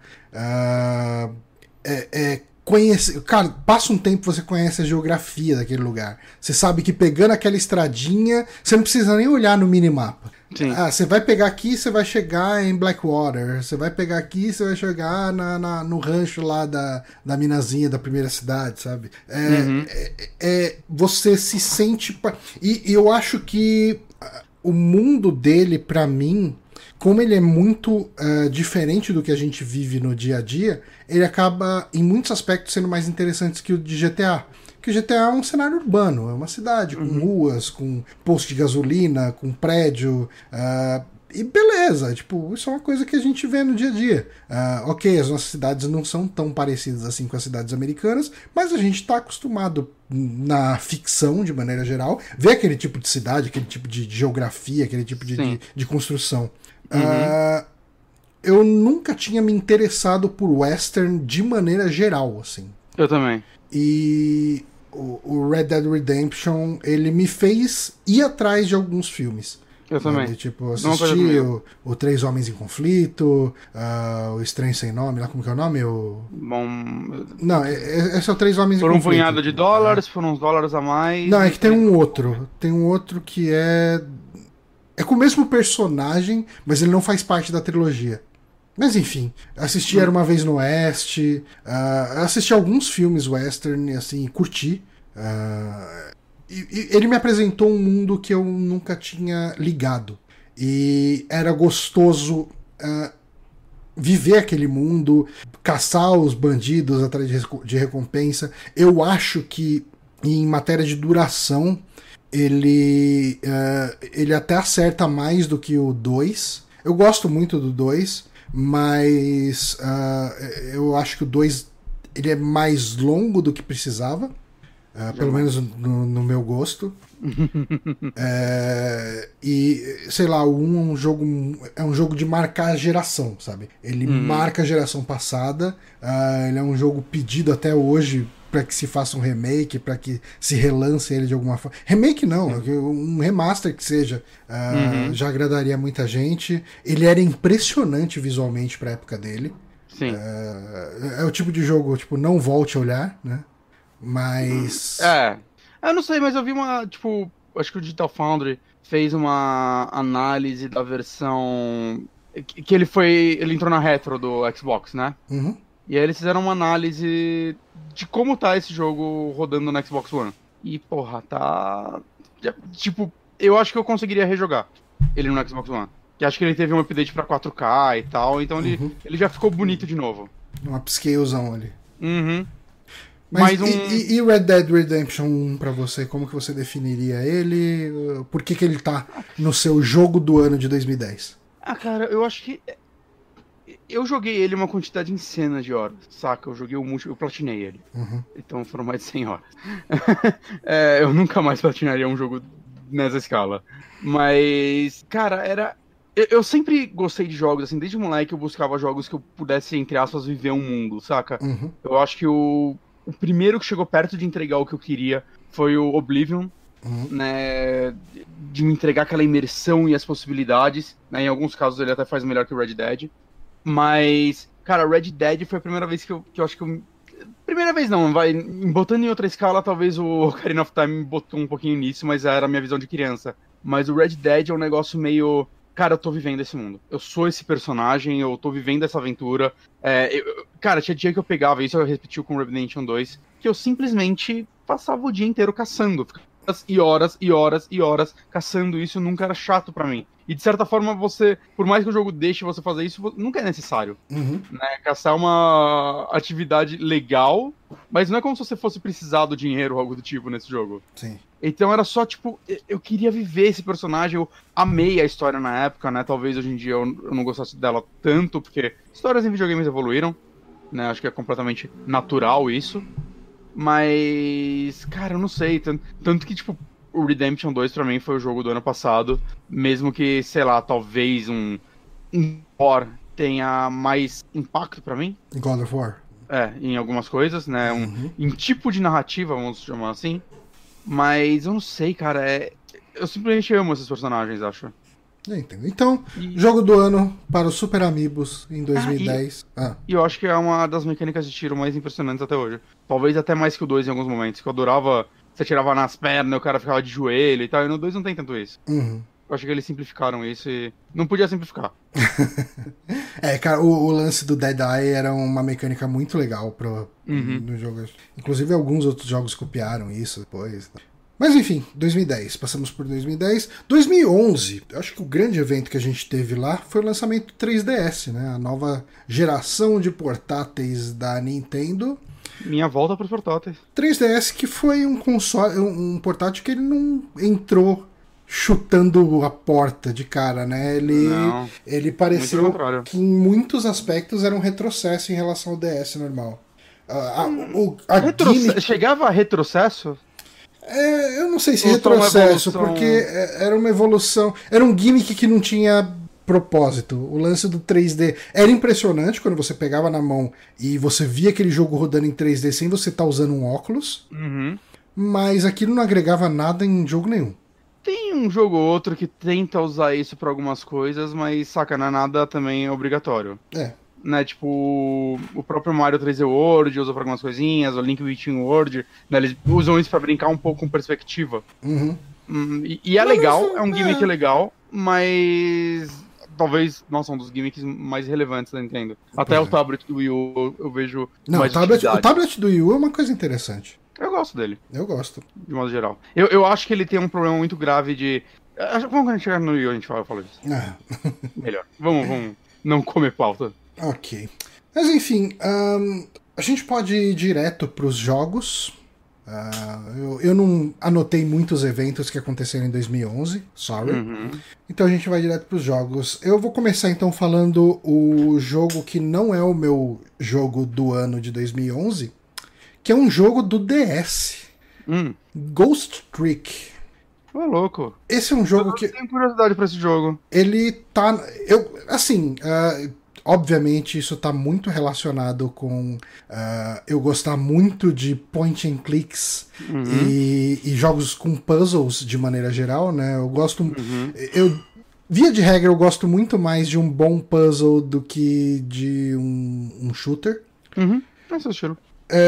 E Ghost Trick, eu acho que ele tem não só puzzles muito divertidos, como ele tem uma história muito legal, assim, muito gostosa de acompanhar.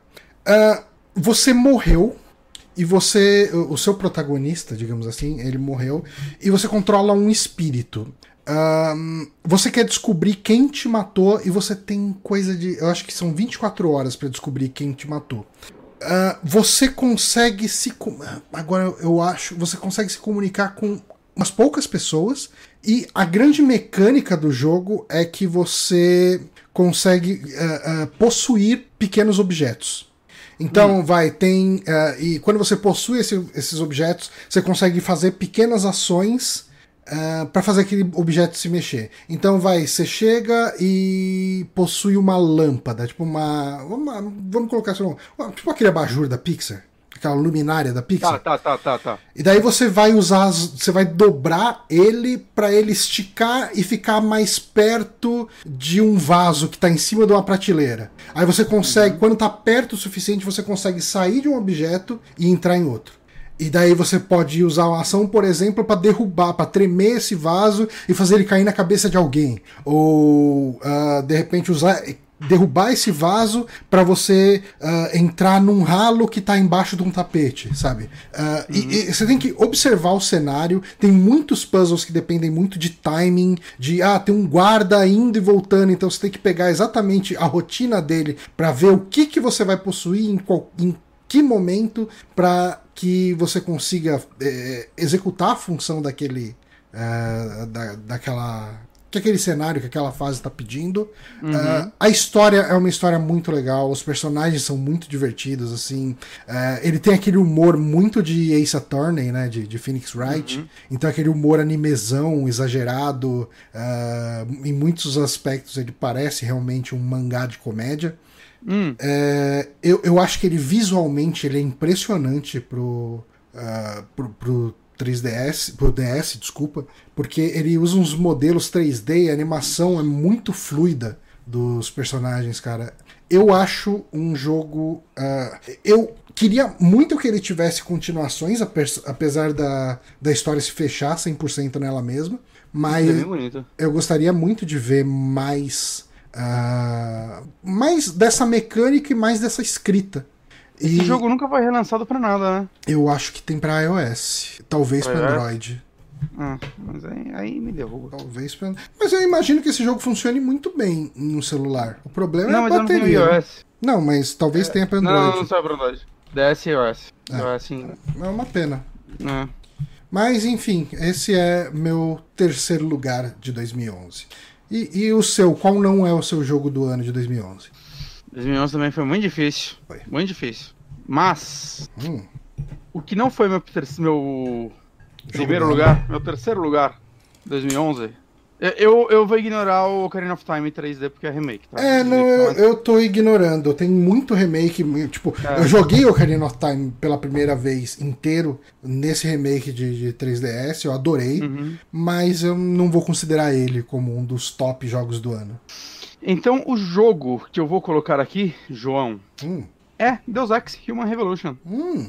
Porque eu gostava muito do primeiro Deus Ex. Eu tenho ele pra PC, físico e tal, mas eu nunca...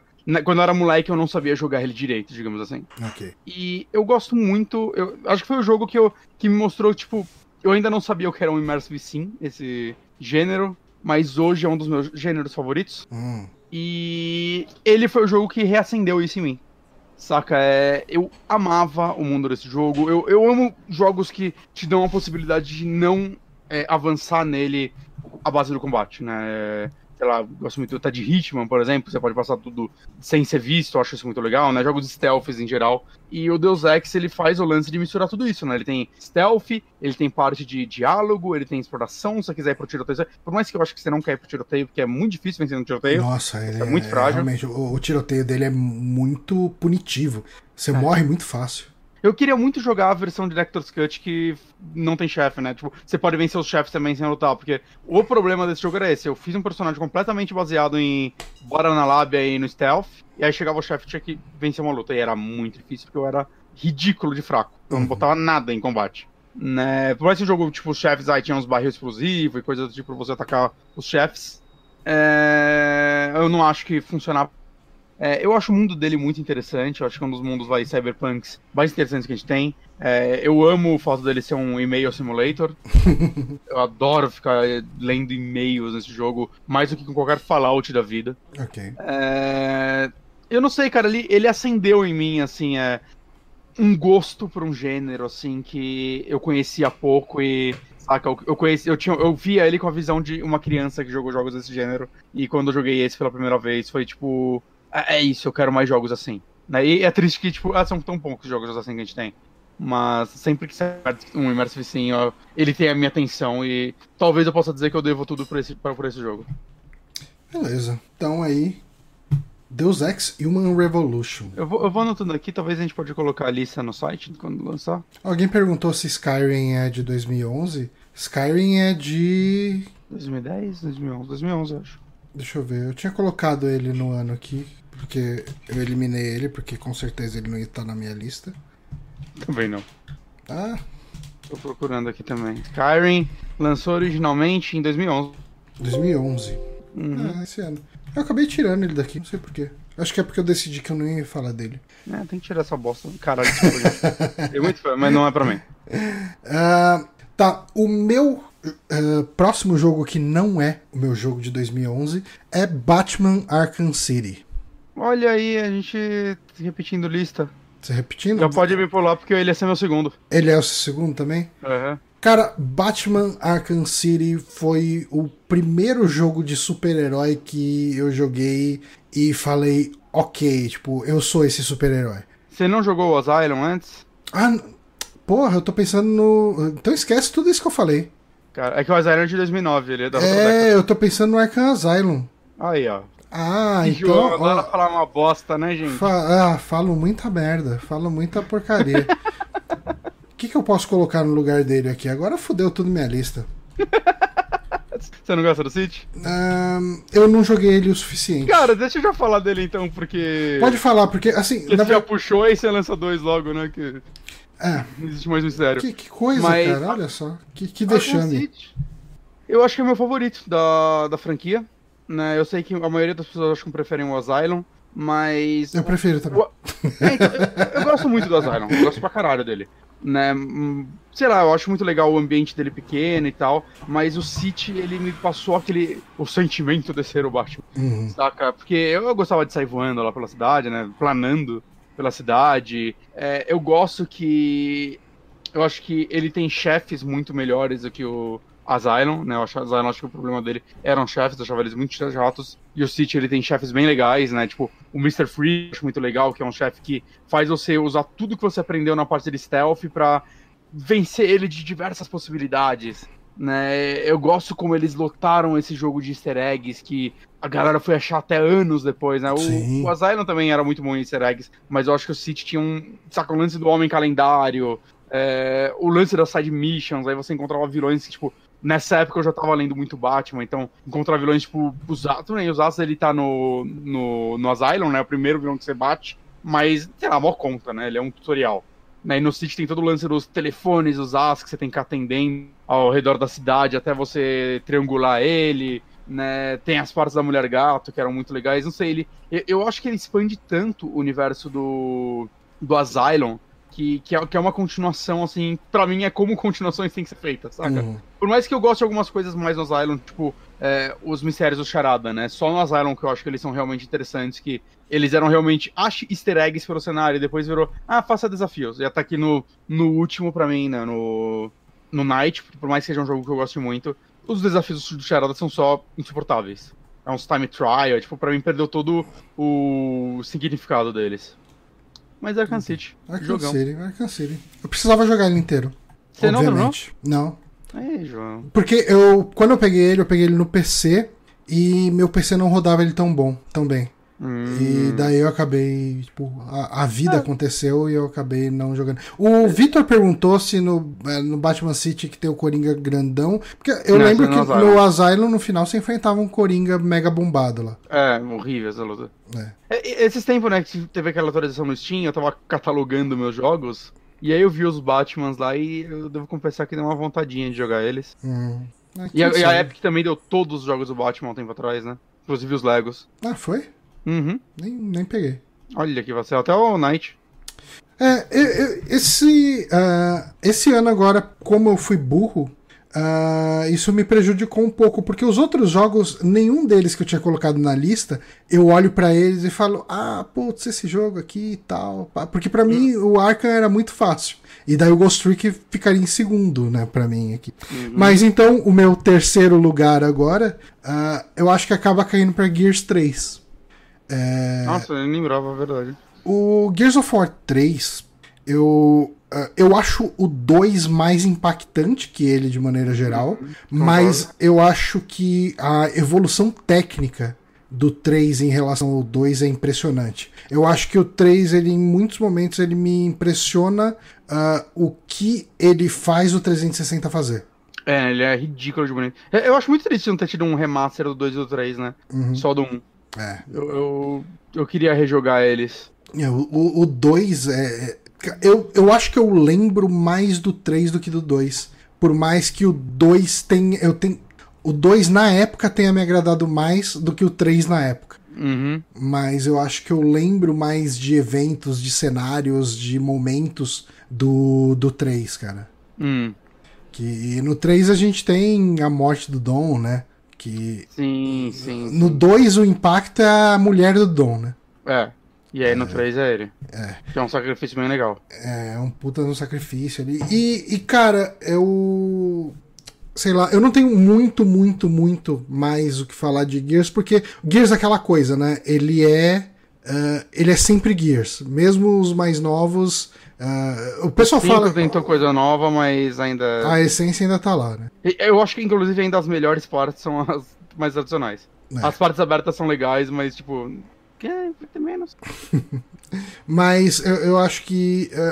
Gears foi O Gears 3 foi um jogo que... eu acho que eu me envolvi mais com ele, no sentido de jogar multiplayer, de... aproveitar mais, sabe? Então... eu joguei mais o multiplayer do 3 também. Eu acabo ficando com ele. Talvez eu até devesse ter escolhido L.A. Noire em relação a ele, porque eu acho que L.A. Noire talvez na soma das partes tenha me agradado mais, mas L.A. Noire é um jogo pior que Gears 3 pra mim, mesmo que eu, assim, mesmo eu gostando mais de L.A. Noire, eu consigo ver muito mais defeito em L.A. Noire do que em Gears 3. E o seu número 2, João? Ah, então foi isso já, né? Porque o meu Gears número 3 era o Ghost Trick. Ah, é, ó, o Ghost Trick. Eu tava pensando já no Batman. Não. E o seu número 2? Você falou o número 2? Falei, foi o Batman. Falou que era o Batman, né? Exato. Então a gente pode ir pro número 1, né? O número 1... Tá fácil, né? Não tão difícil. É que tem 3 jogos que eu botaria que eu acho muito fodas. Eu acho que a gente vai bater nesse jogo também. É o Dark Souls, né? Ah, então a gente não bateu. Eita porra! Dark Souls é 2011? Dark Souls é 2011. Então a gente fala... Então esquece tudo que eu falei de Gears, eu vou no Dark Souls com você. Caralho, de onde você ficou? 1h30 pra fazer a lista de 3 anos, cara. Eu nem fiquei... Eu fiz de todos aqui. Cara, você já passou aquelas listas do Wikipedia? Tem 600 jogos lá. Às vezes você tá dando scroll... Mas você vai pra parte de baixo que é jogos aclamados. Não. Mas meu número 1 é Dark Souls, cara. Porque... E é engraçado, assim, porque... Eu joguei o Demon Souls, eu não terminei. Aí eu peguei o Dark Souls e eu ficava só pra jogar quando terminar Demon Souls. Então eu joguei relativamente pouco na época. E então nessa época talvez eu botasse Witcher 2 ou Portal 2. Se você perguntar assim, nesse ano. Mas aí o tempo voa, aí joguei Bloodborne, eu falei, Bloodborne é um dos melhores jogos da minha vida. Aí eu falei, vou jogar todos os outros agora, eu tenho eles. Eu joguei todos os outros. E eu amo Dark Souls, né? Acho que não tem nada que eu possa falar desse jogo, né? Ele basicamente, entre aspas, inventou um gênero. Eu acho que dá pra ele evoluiu o Demon Souls, vai. Mas é que Demon Souls ainda era um jogo de nicho, ele popularizou um gênero, vamos chamar assim, então? Sim. Ele foi muito mais influente do que Demon Souls. Eu acho que... eu acho que ele é um dos jogos mais importantes da década. Fácil. Importância. Sim. Não, ele com certeza. Ele definiu muita coisa que jogos até hoje... Ele ensinou a fazer Corpse Run daquele jeito, tá todo mundo copiando. Eu sinto que ele ajudou também a mudar o paradigma, tipo... Foi nessa época que eu comecei a fazer faculdade e meus professores falavam, você tem que sempre levar em consideração que o consumidor é burro. Era esse argumento que eles usavam. O seu jogo tem que ser muito claro o tempo todo. Sabe, todo aqueles papinhos que você vê que a galera falava e não falava que era mentira? Falavam isso nas faculdades de games também. Né? O jogador não pode ficar entediado nunca, ele não pode parar pra pensar, então você tem que dar dica. Isso tudo eu aprendi na faculdade. E Dark Souls é um jogo que foi contra tudo isso, né? Ele foi contra... testes de usuário, parece que mal foi feito isso nesse jogo. E eu sinto que com ele, o público não foi criado, não foi encontrado um novo público que era maior do que as pessoas esperavam. E hoje os jogos podem ser desafiantes de novo, vamos dizer assim, desafiadores de novo. Né? Até a Nintendo hoje em dia tá voltando a fazer jogo desafiador, porque nessa época os jogos da Nintendo eram meio insuportáveis em tutorial e te pegar na mão. Nossa, absurdo, né? Na época do Wii e uma boa parte do GameCube, do Wii U. Então, cara, sei lá, é tanto um valor histórico quanto emocional mesmo. Demon Souls é um jogo, Dark Souls é um jogo que eu sei que eu posso ligar ele hoje, assim, eu vou jogar e me divertir. Em 2011 teve Skyward Sword, que muita gente fala que é o ápice disso, né? Não, pra mim é o pior Zelda que eu joguei. É o pior Zelda 3D, 2D... Eu gosto de muita coisa no Skyward Sword. Tem muita coisa nele que eu gosto, sim. Mas, né... Pelo amor de Deus, eu queria tanto que Skyward Sword fosse o jogo que ele é, só que me deixasse jogar. E não só a FIME falando tudo que eu tenho que fazer. Pois já é mudar pra caralho. Deve ter uns mods aí, não tem não? Ah, sei lá. Agora você já sabe tudo que tem que fazer. Agora. Mas enfim, Dark Souls é o seu top 1 de 2011. Posso chutar o seu? Pode. Portal 2. É óbvio, né? Eu acho que Portal 2... Portal 1 é uma surpresa, né, cara? Você falou uma coisa? A minha lista é meio estúpida, na verdade. Porque assim, eu peguei quais jogos merecem o número 3, quais merecem o número 2 e quais merecem o número 1. Que eu falei, tem 3 jogos que poderiam entrar no meu número 1, que eu falei Dark Souls, Witcher 2 e Portal 2. E porque eles então, não assim, estariam no top 3, esse é meu top 3, né? Ok. Mas é assim que eu funciono, gente. Tudo bem. Eu penso num jogo e falo de outro. Eu não percebo que um jogo saiu no ano que a gente tá falando. Esse é o Super Amibos, é por isso que o pessoal tá assistindo a gente. Eu ainda prefiro Deus Ex e Batman ao Witcher 2. Só o Portal 2 que... difícil. É. Muito difícil. Mas Portal 2... assim, Portal pra mim... Eu tive a... Como Portal 1 saiu mais ou menos na época que eu tava fora dos videogames, eu consegui fugir muito dele. Na verdade, eu consegui não ter ciência de que ele existia. Eu lembro que o meu irmão, ele era um cara que jogava muito o primeiro Team Fortress, e daí ele comprou o Orange Box por causa de Team Fortress 2. Né? Ele não era um mega fã de Half-Life, e o Orange Box vinha com Portal 1, o Half-Life e o Half-Life 2, né? E o Team Fortress 2. E meu irmão falou, né? Comentou, porra, esse jogo Portal é legal, você usa um portal de um lado, sai do outro, não sei o que. Eu falei, beleza, um dia eu jogo, e tipo, meio que whatever, sabe? E eu acho que muito por causa do que eu ouvia o pessoal do Nowloading comentando, eu falei, vou dar uma chance pra esse jogo, esse Portal 1. Eu achei incrível aqui, porque ele tem duas coisas que eu adoro e que poucos jogos fazem muito bem. Ele tem puzzles que você se sente inteligente resolvendo.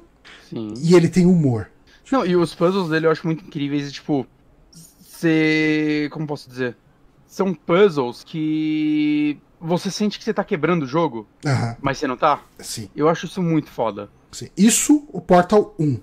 É. O Portal 2, ele transformou isso que era mais ou menos um conceito, né? Tanto que o Portal 1 era meio que uma ideia, parece que uma galera fez ele, né? Era um jogo meio que de estudante, aí... o projeto original acho que era um jogo em Flash. É, e eu não sei se era em Flash. E comprou... mas... eu acho que era em Flash. Talvez. Eu acho que eu joguei ele no Congregate, acho que existe.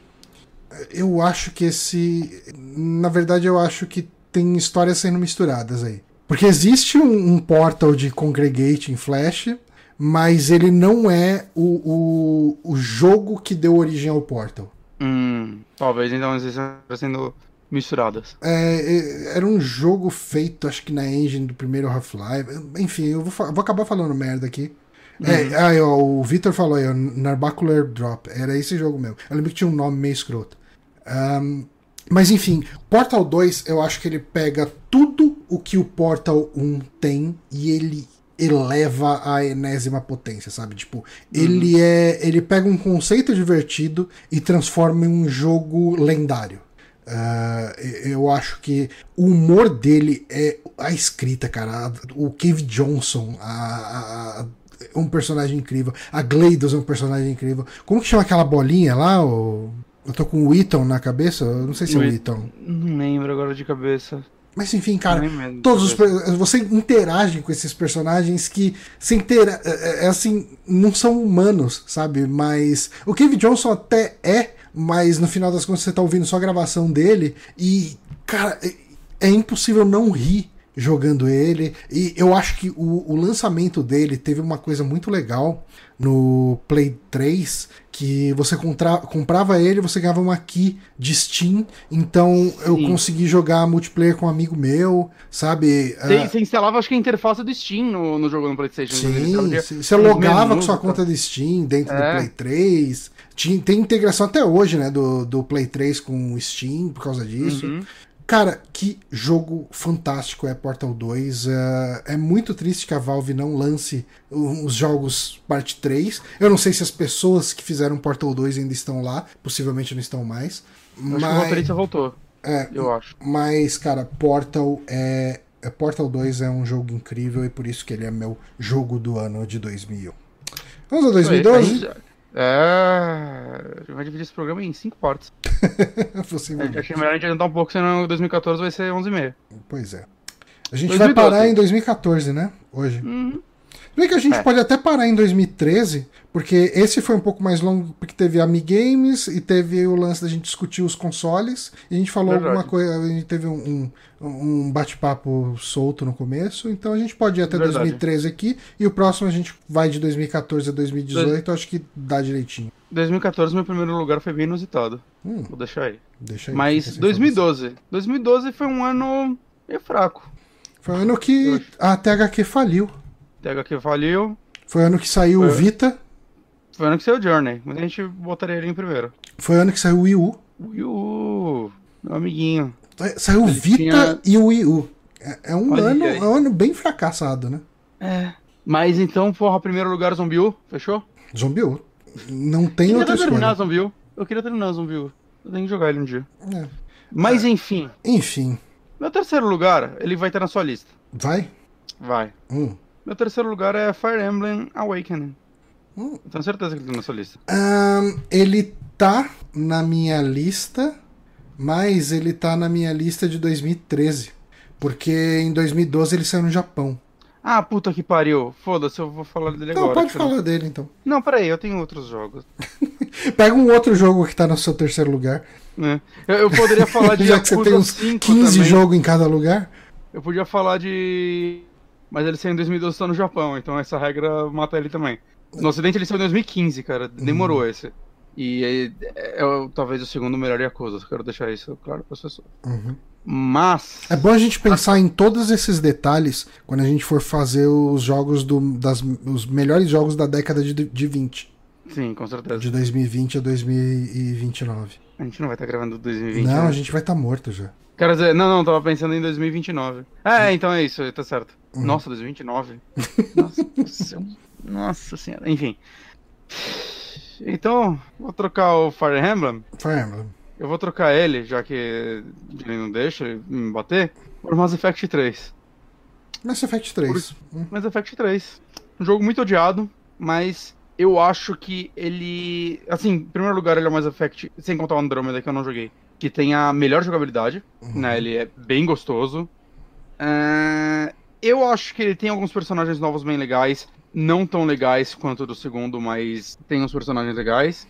Mas eu acho que a principal coisa que o Mass Effect 3 faz, que as pessoas não falam muito sobre, é que assim, eu entendo que o final dele não é bom. Mas pra mim, Mass Effect 3 é um jogo que tem vários finais. Ele tem um final pra cada personagem. Os finais individuais dos seus personagens... os fechamentos, né, da história. São muito bons. Muito bons. A maioria, pelo menos. Era do... Muddin? Era Muddin, o cientista? Ah, isso tá exigindo demais, gente. Mass Effect... Mordin, é o Mordin. Eu ia falar que era Mordan, que eu falo como eu pronuncio em francês, mas sabe quem eu tô falando, né? Eu acho que você tá mais próximo do que é de verdade. Sei. Eu acho que o final dele é fantástico. Eu acho ele um dos melhores personagens da franquia, né? Eu gosto muito dele. Eu acho que ele tem alguns... ele é aquele personagem que seria muito fácil vilanizar, né? Pelo que ele fez. Mas eu acho que o jogo faz um bom trabalho, assim, em mostrar o... justificar por que ele fez o que ele fez e por que ele pensa do jeito que ele pensa. Ele sabe que ele é uma pessoa horrível, ele sabe, mas só ele podia fazer aquilo e aquilo tinha que ser feito. Né? E eu acho fantástico e eu acho que ele tem um final maravilhoso. Qual é o cara que não é o Rex? Não, é o Rex. Tem o Rex e aí tem o outro Krogan. Tá, enfim. Eu acho que os finais deles são muito legais. Cara, eu acho que ele é um jogo com muitos momentos... bons, assim. Ele tem a missão da festa também, que é só todo mundo dançando aquelas animações horríveis. Sim. Mas que, tipo, é um jogo que você consegue ignorar essas animações horríveis, que cara, você tá feliz de dar uma festa com aquela galera. Eu sempre achei as baladas de Mass Effect muito triste. Você vai na balada, tipo, tem 20 personagens ali na balada, cara. Pensa que você vai numa balada e tem 20 pessoas na balada e tá todo mundo se divertindo como se fosse o lugar mais cheio do mundo. E tipo, dançando sozinho, todo mundo sozinho. Cara, muito bom. Caralho. Mas Mass Effect 3 é um jogo que merece carinho. Eu acho que ele merece. Os rolês errados, né? Os rolês zoados. Cara, o meu terceiro jogo de 2012, o meu jogo que não é o jogo de 2012, eu tô muito em dúvida entre dois. Será que eu vou pelo inusitado ou pelo seguro? Eu vou pelo inusitado. Então, o meu seguro seria Sleeping Dogs. Eu gostei muito de Sleeping Dogs. Nossa, Sleeping Dogs é de 2012, né? Também gosto muito dele. Sim, eu gostei muito dele. Em muitos aspectos, mais do que... GTA. Mas tem um jogo que saiu em 2012 que eu joguei que nem um retardado. E esse jogo me deixou obcecado. Que é Zero Escape Virtue's Last Reward. Ele é pior que 999, sim. Ele não é tão bom quanto 999. Mas ele, em muitos aspectos, ele é um 999 amplificado. Isso pode ser até um problema em alguns detalhes, em alguns momentos, porque ele é muito grande, muito grande. E eu acho que esse é o maior defeito dele. Mas, ao mesmo tempo, ele corrige um problema terrível do 999, que é você voltar nas decisões que você já tomou e seguir a história a partir dali. Isso melhora muito ele. Mas pra quem não sabe do que eu tô falando, não tem ideia do que são esses jogos, são visual novels, é uma trilogia, né, que começa no 999. Tem o segundo, é esse que eu tô falando, Virtue's Last Reward, e o terceiro jogo é o Zero Time Dilemma. Teve um podcast aqui só sobre ele. Cara, é verdade, eu fiz um podcast com o Eric Seika. Uhum. Rapaz, eu nem lembrava disso. Mas é verdade. E assim, cara, é uma história mega fantástica. É aquela história que mistura pseudociência com fatos estudados reais. Tipo, ele pega um conceito, por exemplo, afasia. Afasia é a impossibilidade de uma pessoa de reconhecer rostos. Uhum. Isso no 999. Ele pega e usa isso como um plot device mega importante, e o jeito que ele usa é... Cara, você fala, caralho, mano. Tipo assim, quando você vê isso acontecendo no 999, você fala... Os caras inventaram uma doença aqui só pra esse plot fazer sentido. Você vai pesquisar, a doença existe, sabe? Tipo, um monte de coisa, um monte de elementos de ciência e coisas do tipo, que você fala, não, isso não tem como. E você vai pesquisar, tem matérias, tem... Pode ser que, assim, sejam coisas que nunca foram comprovadas em alguns dos aspectos, mas tudo tem pelo menos uma base de alguém ter estudado aquilo em algum momento. E o Virtue's Last Reward... Ele teve um problema pra mim, porque eu joguei ele antes do 999, e muitas das coisas que acontecem nele dependem diretamente de você saber que aquelas coisas acontecem no 999. E esse foi um daqueles jogos que me fez ficar obcecado, que eu falei, ok, eu não vou jogar 999, porque eu não tô mais jogando DS, eu não vou comprar o cartucho. Então, já era, né? Acabou. Então, eu vou ler coisas sobre ele eventualmente. Eu fiz isso em um ponto ou outro pra descobrir por que tal personagem tava sendo mencionado, mas eu acabei não lendo a fundo. Acabou que você me emprestou o cartucho do 999 e eu terminei, mas foi depois do Virtue's Last Reward. Eu nunca fiz o último final. Pois é. Porque eu joguei ele viajando, né? Que era como eu jogava o meu 3DS. E... eu fiz os outros 4 finais, normal. O último final é uma coisa muito específica que você tem que fazer. Muita coisa específica. Sim. Ao ponto de eu não achar legal. Eu não acho bem feito. Né? Como mecanicamente eu acho horrível. Eu devo ter terminado ele mais umas 6 vezes. Eu terminava ele às vezes 3 vezes num dia, assim. Então foram mais. Tentando buscar o último final. Fazendo escolhas diferentes. E nunca dava certo.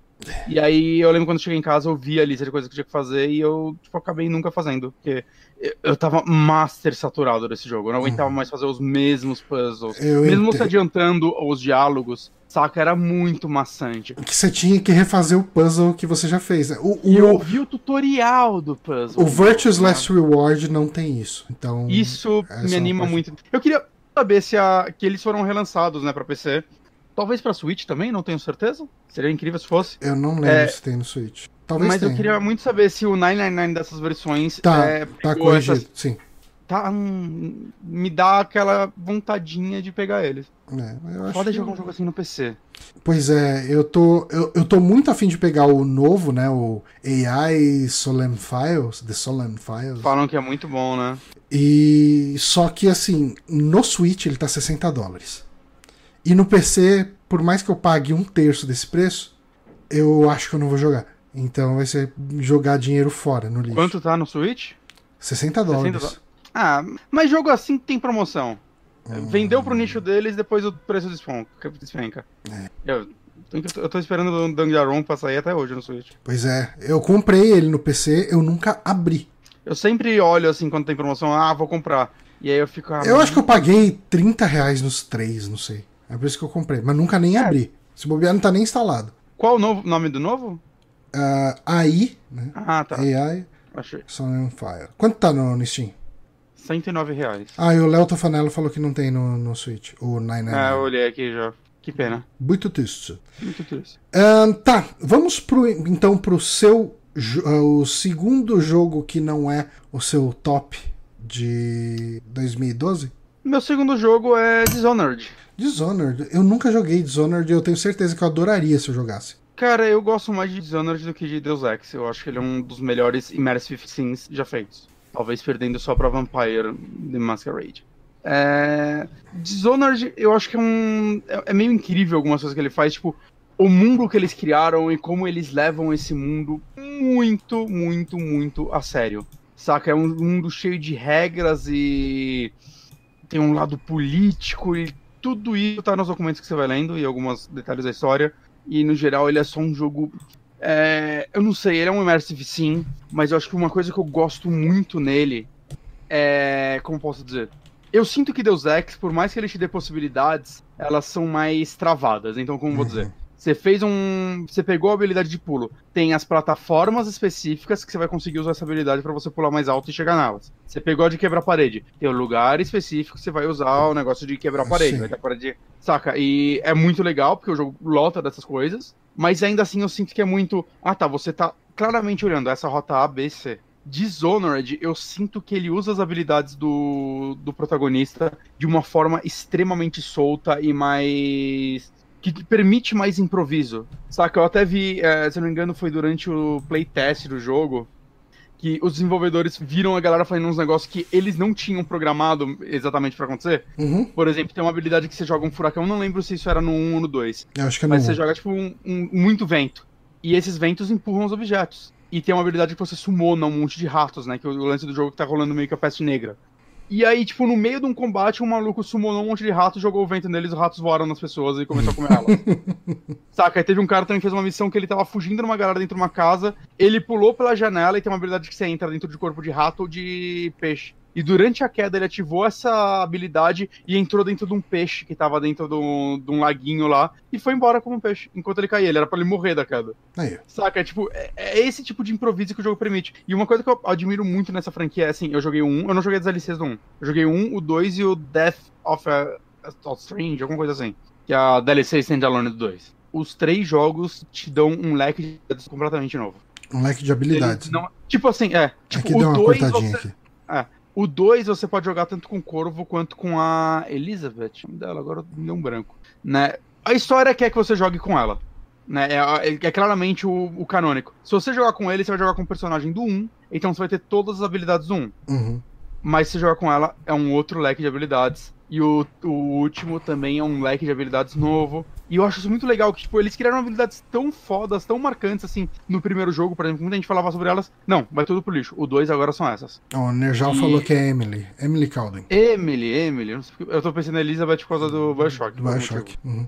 Mas, saca, então, cara, é um jogo que eu gostaria que mais gente desse. O 1 acho que vendeu muito bem, o 2 parece que foi meio mal.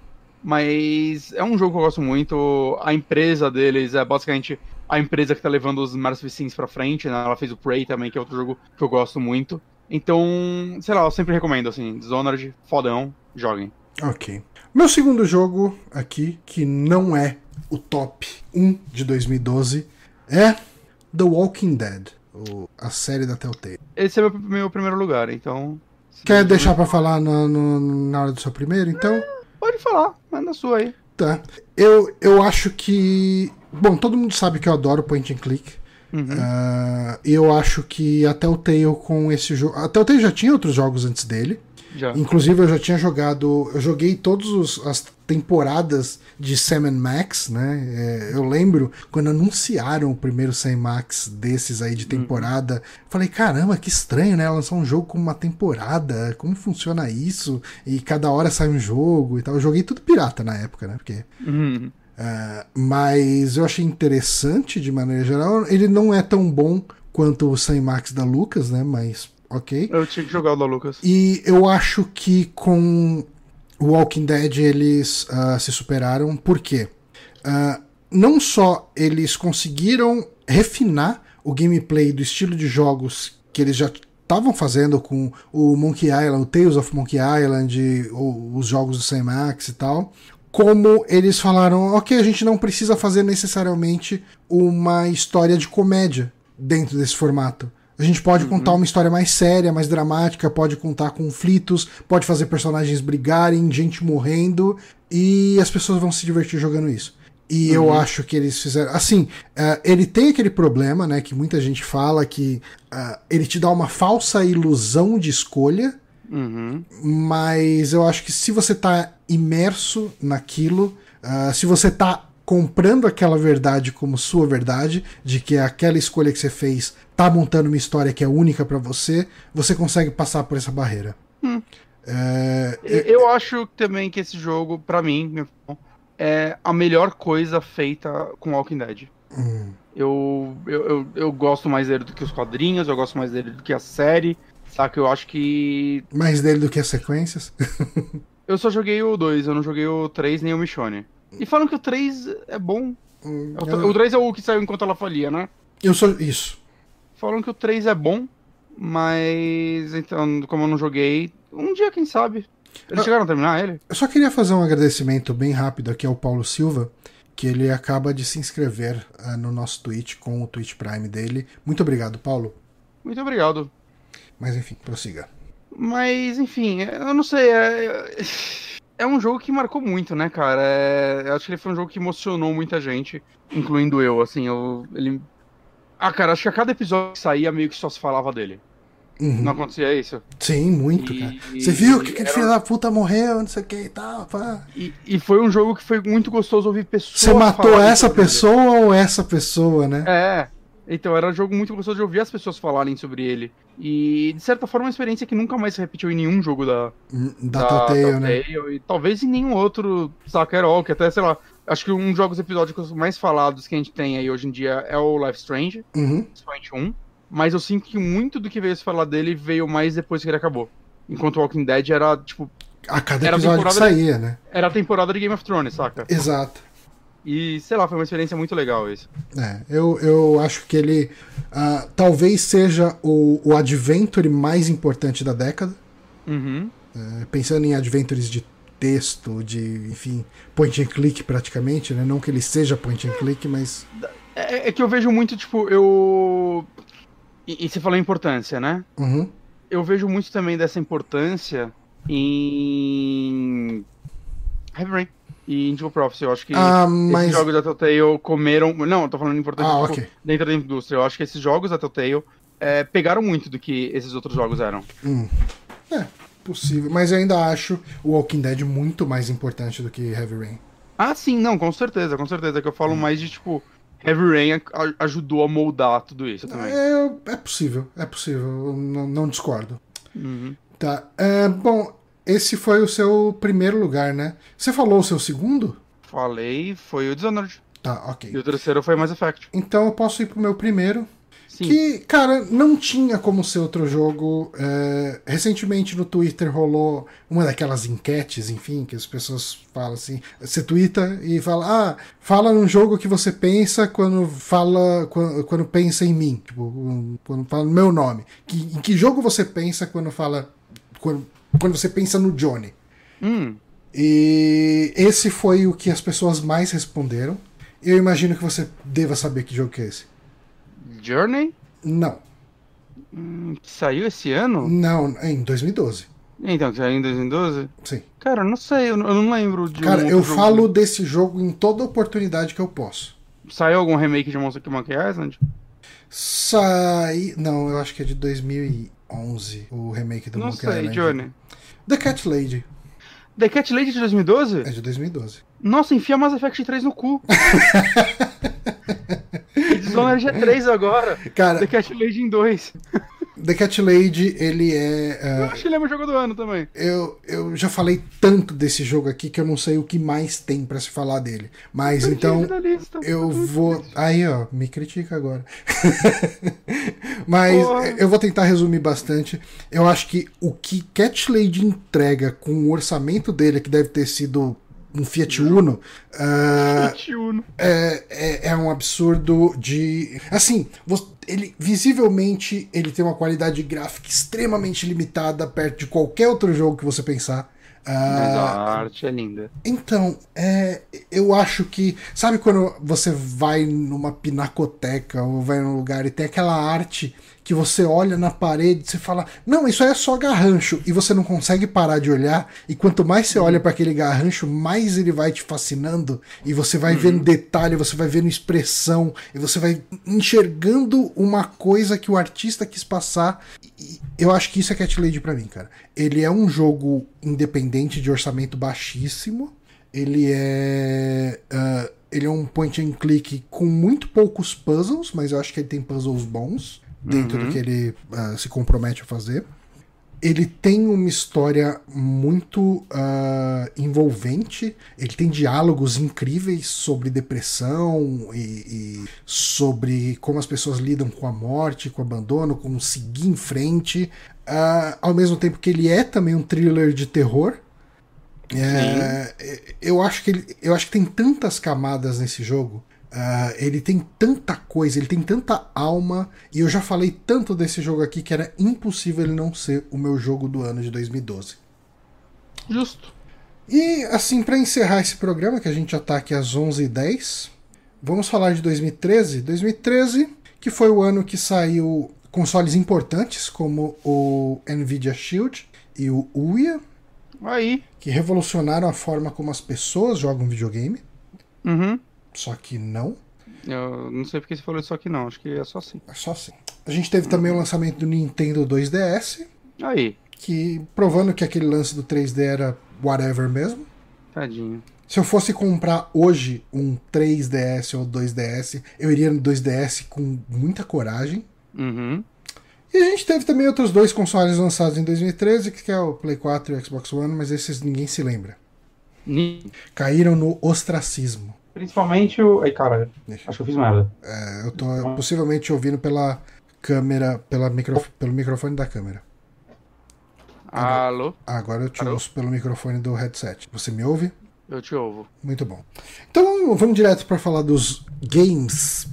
Dos jogos. Eu vou começar com o meu primeiro jogo que não é o meu jogo do ano. Na verdade, assim, eu vou fazer uma inversão aqui, porque como o terceiro e segundo lugar meio que não importa, a gente pode inverter a ordem deles e foda-se. Eu vou começar por um que a gente já deu spoiler lá atrás, que é Fire Emblem Awakening. Ok. Fire Emblem Awakening, ele foi o jogo que eu acho que ele é talvez o jogo que mais seja importante pra franquia no sentido de fazer pessoas prestarem atenção na franquia. Eu ouvia muito pouco se falar de Fire Emblem até o Awakening. Eu conhecia mais de nome, mas não era realmente algo que eu... Eu posso estar cagando uma regra absurda aqui, e eu não me importo com isso, tá? Ah, não, só coisa favorita. Mas o Awakening foi o meu primeiro Fire Emblem, e é o primeiro de muita gente que eu conheço. E... Assim, eu conhecia o, entre aspas, clone da SEGA de Fire Emblem. Eu não sei até que ponto ele é clone, eu não sei quem que é criador e quem que é criatura, mas eu tinha jogado já o Shining Force, né? O 1 e o 2. E eles... eu acho que eles são até bem parecidos com Fire Emblem. Que ele não tem tanto aquela questão de múltiplas habilidades de um personagem, você vai... Mesmo que tenha uma coisa ou outra, mas essencialmente você vai ter uma arma com a qual você vai atacar quando você posicionar aquele personagem. Diferente de um Final Fantasy Tactics. E eu sempre gostei de RPG tático, né? Quando as pessoas comparam o Fire Emblem com o Final Fantasy Tactics, isso não é uma coisa automática pra mim, porque me vem primeiro o Shining Force, né, que era do Mega Drive. Mas eu acho que Fire Emblem Awakening, ele é feito com tanto cuidado, ele é tão cuidado, assim, a história dele é muito gostosa de acompanhar. Você quer evoluir com todos aqueles personagens, você quer fazer os casamentos dos personagens depois. A batalha eu acho que ela é extremamente estratégica. Assim, ele não é simplesmente você sair posicionando o personagem forte pra caralho, overpowered, e vai dar tudo certo, toda batalha você vai destruir. Não, cara, você tem que pensar muito bem em cada posicionamento, em que personagem você vai juntar com o outro pra eles se auxiliarem e aumentar os bônus dele. Cara, quando que você vai ficar perto de uma parede, quanto que você vai ficar vulnerável a arqueiro, quando que você vai atacar com um personagem voador, sabe? Ele tem muitas camadas. Eu acho que o elemento estratégico dele é muito bom. Eu consigo entender ele como sendo uma parada muito legal pra quem já era fã da série, porque ele tem aqueles modos extras onde você consegue lutar e recrutar um monte de personagens de jogos antigos. Né? O Marth, né, que é o do primeiro, um monte de personagens você vê ali, por ali. E assim, cara, ele me trouxe pro mundo de Fire Emblem, que até pouco tempo atrás eu jogava o Fire Emblem Heroes todos os dias, cara. Tipo, você abandonou? Eu abandonei porque eu tava focado no Deep Space Nine, né? Então, ao invés de jogar Fire Emblem no fretado, eu tava assistindo Star Trek. Mas, cara, se quiser falar mais alguma coisa do Awakening, eu acho um Fire Emblem fantástico. Quando as pessoas me perguntam, porra, eu quero começar a jogar Fire Emblem, com qual que eu começo? Eu fico em dúvida entre o Awakening e o Echoes, né, o Shadows of Valentia, mas o Fire Emblem Awakening, eu acho que ele é mais tradicional nas raízes de Fire Emblem, então talvez ele seja melhor de se indicar. Eu continuo na dúvida entre os dois, porque eu gosto deles quase igual. Mas o Awakening é um jogo incrível. Eu joguei ele e o Three Houses, eu não terminei o Three Houses ainda. Mas eu gostei muito do Awakening, então eu não sei, acho que não tem muita coisa pra acrescentar, mesmo porque você é muito mais fã do que eu. Sim. Meu número 3, João. BioShock Infinite. Eu imaginei que ele fosse estar na sua lista. Eu tava em dúvida se ele fosse aparecer mais acima, mas ok. É um jogo que... Eu sei que muita gente tem problema com ele hoje em dia. Né? Eu vejo as pessoas gostando muito mais do 1. O Infinity é meu favorito, eu gosto mais dele do que do 1. E eu acho, eu não sei, cara, ele foi um jogo muito do momento em que eu joguei ele também. Eu joguei o seu, né? Eu peguei emprestado o seu. Você tem ele de 360, né? Tenho. Então eu joguei o seu. Nossa, nem lembrava. Mas... eu terminei ele, basicamente eu joguei um dia antes, sei lá, uma hora dele, umas duas no máximo. E aí chegou o final de semana e eu terminei todo o resto dele em um sábado. Eu joguei umas 10 horas seguidas. Eu não conseguia parar de jogar aquele jogo, eu fiquei encantado pela história dele. Ele visualmente é lindo, né, cara? Aquela cidade lá no céu. Sim, sim. Hoje eu gostaria muito que ele fosse um jogo com menos combate, saca? Mais e menos assim ainda. Mas eu ainda gosto muito do que ele fez lá. Isso foi uma coisa que me incomodou na época, porque eu achei o mundo dele tão interessante, você tinha tão pouco pra explorar naquele mundo, que isso me deixava meio chateado. Mas eu gostei muito do jogo também. Ele é um jogo que, às vezes, ele se beneficiaria de ter um orçamento mais baixo. Manja? E aí tanto ele que quando o Ken Levine saiu, né, da Insomnia... Como que é o nome da empresa? Não é Insomnia, que é a... Enfim, alguém vai falar no chat lá. Quando ele saiu, muita gente falou, porra, agora com um orçamento menor, talvez ele não tenha que se prender em fazer tanto combate no próximo jogo dele, e talvez saia uma coisa interessante e tal. Tamanho não aguardo. Nossa, eu esqueci completamente o nome da empresa que faz o... Eu também esqueci. BioShock. Mas enfim. Cara, acho que é meio isso, assim.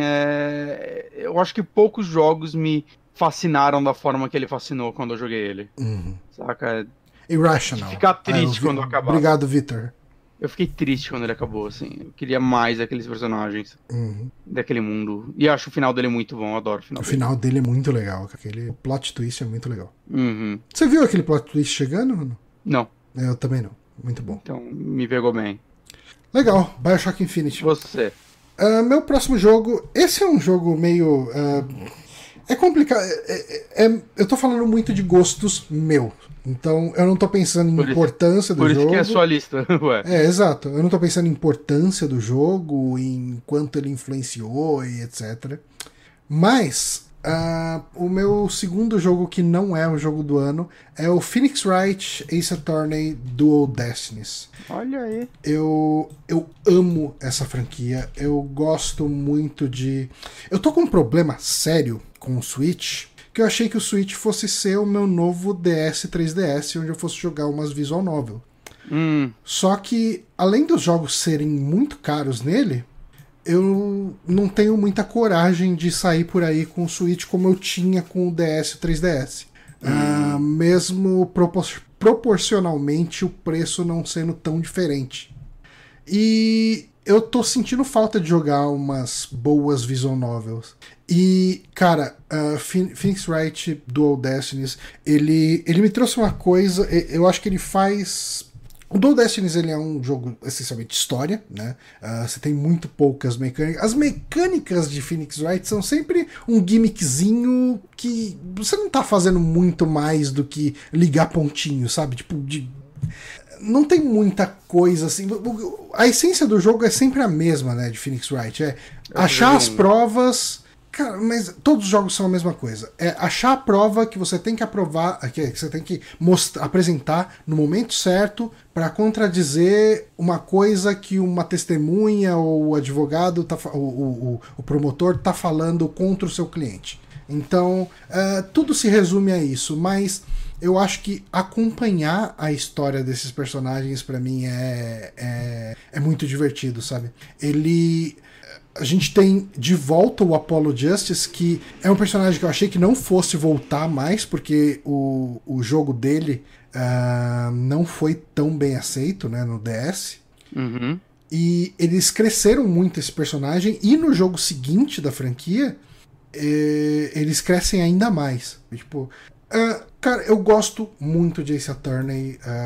Eu acho que é a forma japonesa de fazer point and click. Então eu recomendo muito, eu não vou falar muito além disso, porque essencialmente são histórias divertidas com personagens malucos e eu me divirto acompanhando essas histórias.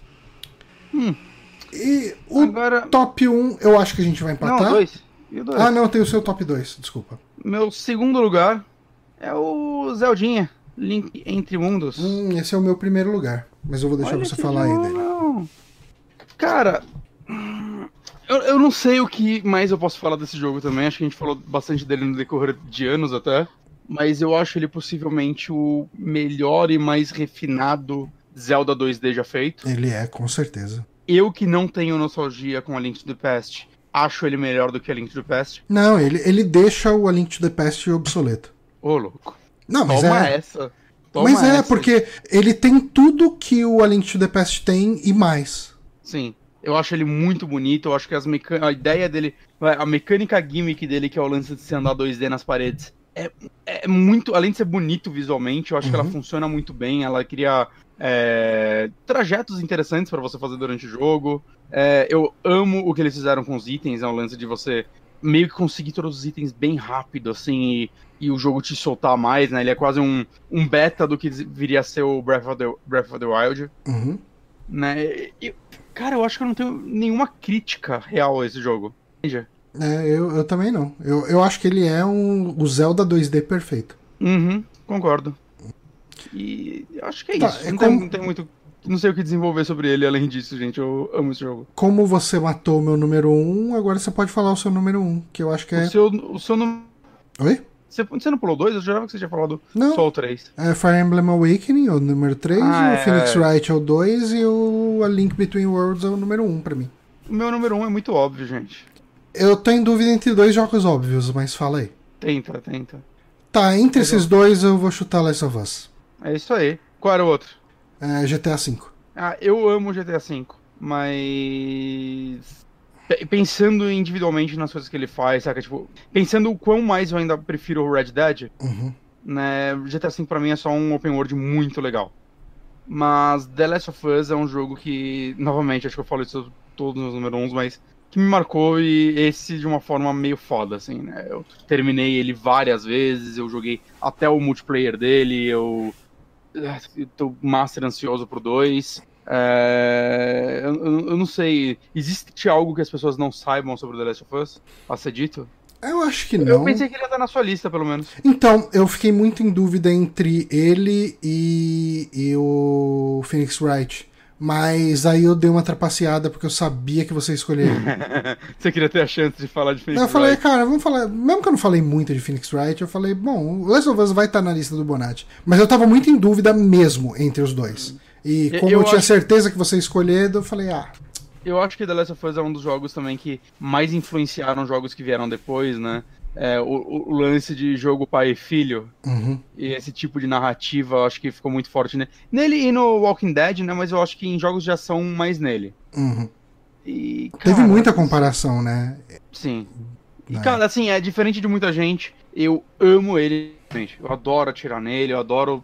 Eu gosto de jogar ele. Eu acho. Eu não entendo pessoas que falam que acham a jogabilidade dele horrível. Eu não tenho esse problema com a jogabilidade dele também, não. Eu até entendo quem não acha incrível, mas, cara, horrível. Eu acho muito boa. Não, eu acho ela competente, eu acho ela entrega o que eu quero num jogo desse tipo. Mas. É isso. Acho que é isso. Eu joguei muito o multiplayer dele, muito mais do que eu esperava. O multiplayer dele é divertido. Inclusive, eu tenho que jogar de novo o jogo agora, antes de ser 2. Vou fazer isso. Faça isso. Enquanto você não joga ele, a gente pode ir encerrando esse podcast. Hoje nós falamos aí 4 anos dessa década, né? 2010, 2011, 2012 e 2013. Na semana que vem vamos falar de 2014 a 2018. E no último programa do ano a gente fala de 2019. E a gente fecha esse ano. 2019 vai ser aquela retrospectiva do ano inteiro, então vai demorar também. Demora, porque aí a gente não fala só os nossos top, a gente fala o que saiu no ano. Mesmo porque esse ano, 2017 também, mas esse ano, acho que é o ano mais difícil de fazer um top 5 pra mim. Pra mim, definitivamente é, porque talvez eu não tenha nem jogado 5 jogos esse ano. Um exagerado. O pior é que... Bom, a gente vai conversar quando vier o programa de 2019. Mas... É isso, gente, esse programa... Lembra quando a gente achava que a gente ia conseguir falar todos esse programa? A gente achou que a gente ia falar os 10 programas. É que eu acho que quando a gente assumiu que a gente ia quebrar o programa, a gente se soltou as amarras pra poder falar mais sobre... mais a fundo sobre cada um dos jogos. Bom, eu queria agradecer quem acompanhou essa primeira live aqui do top da década. Obrigado, Thaís, que chegou aqui e tá mandando uns alôs pra gente. Acompanhe a Thaís lá no Splitcast. E ficamos por aqui, então. Um forte abraço a todos vocês e até a semana que vem. Beijinhos.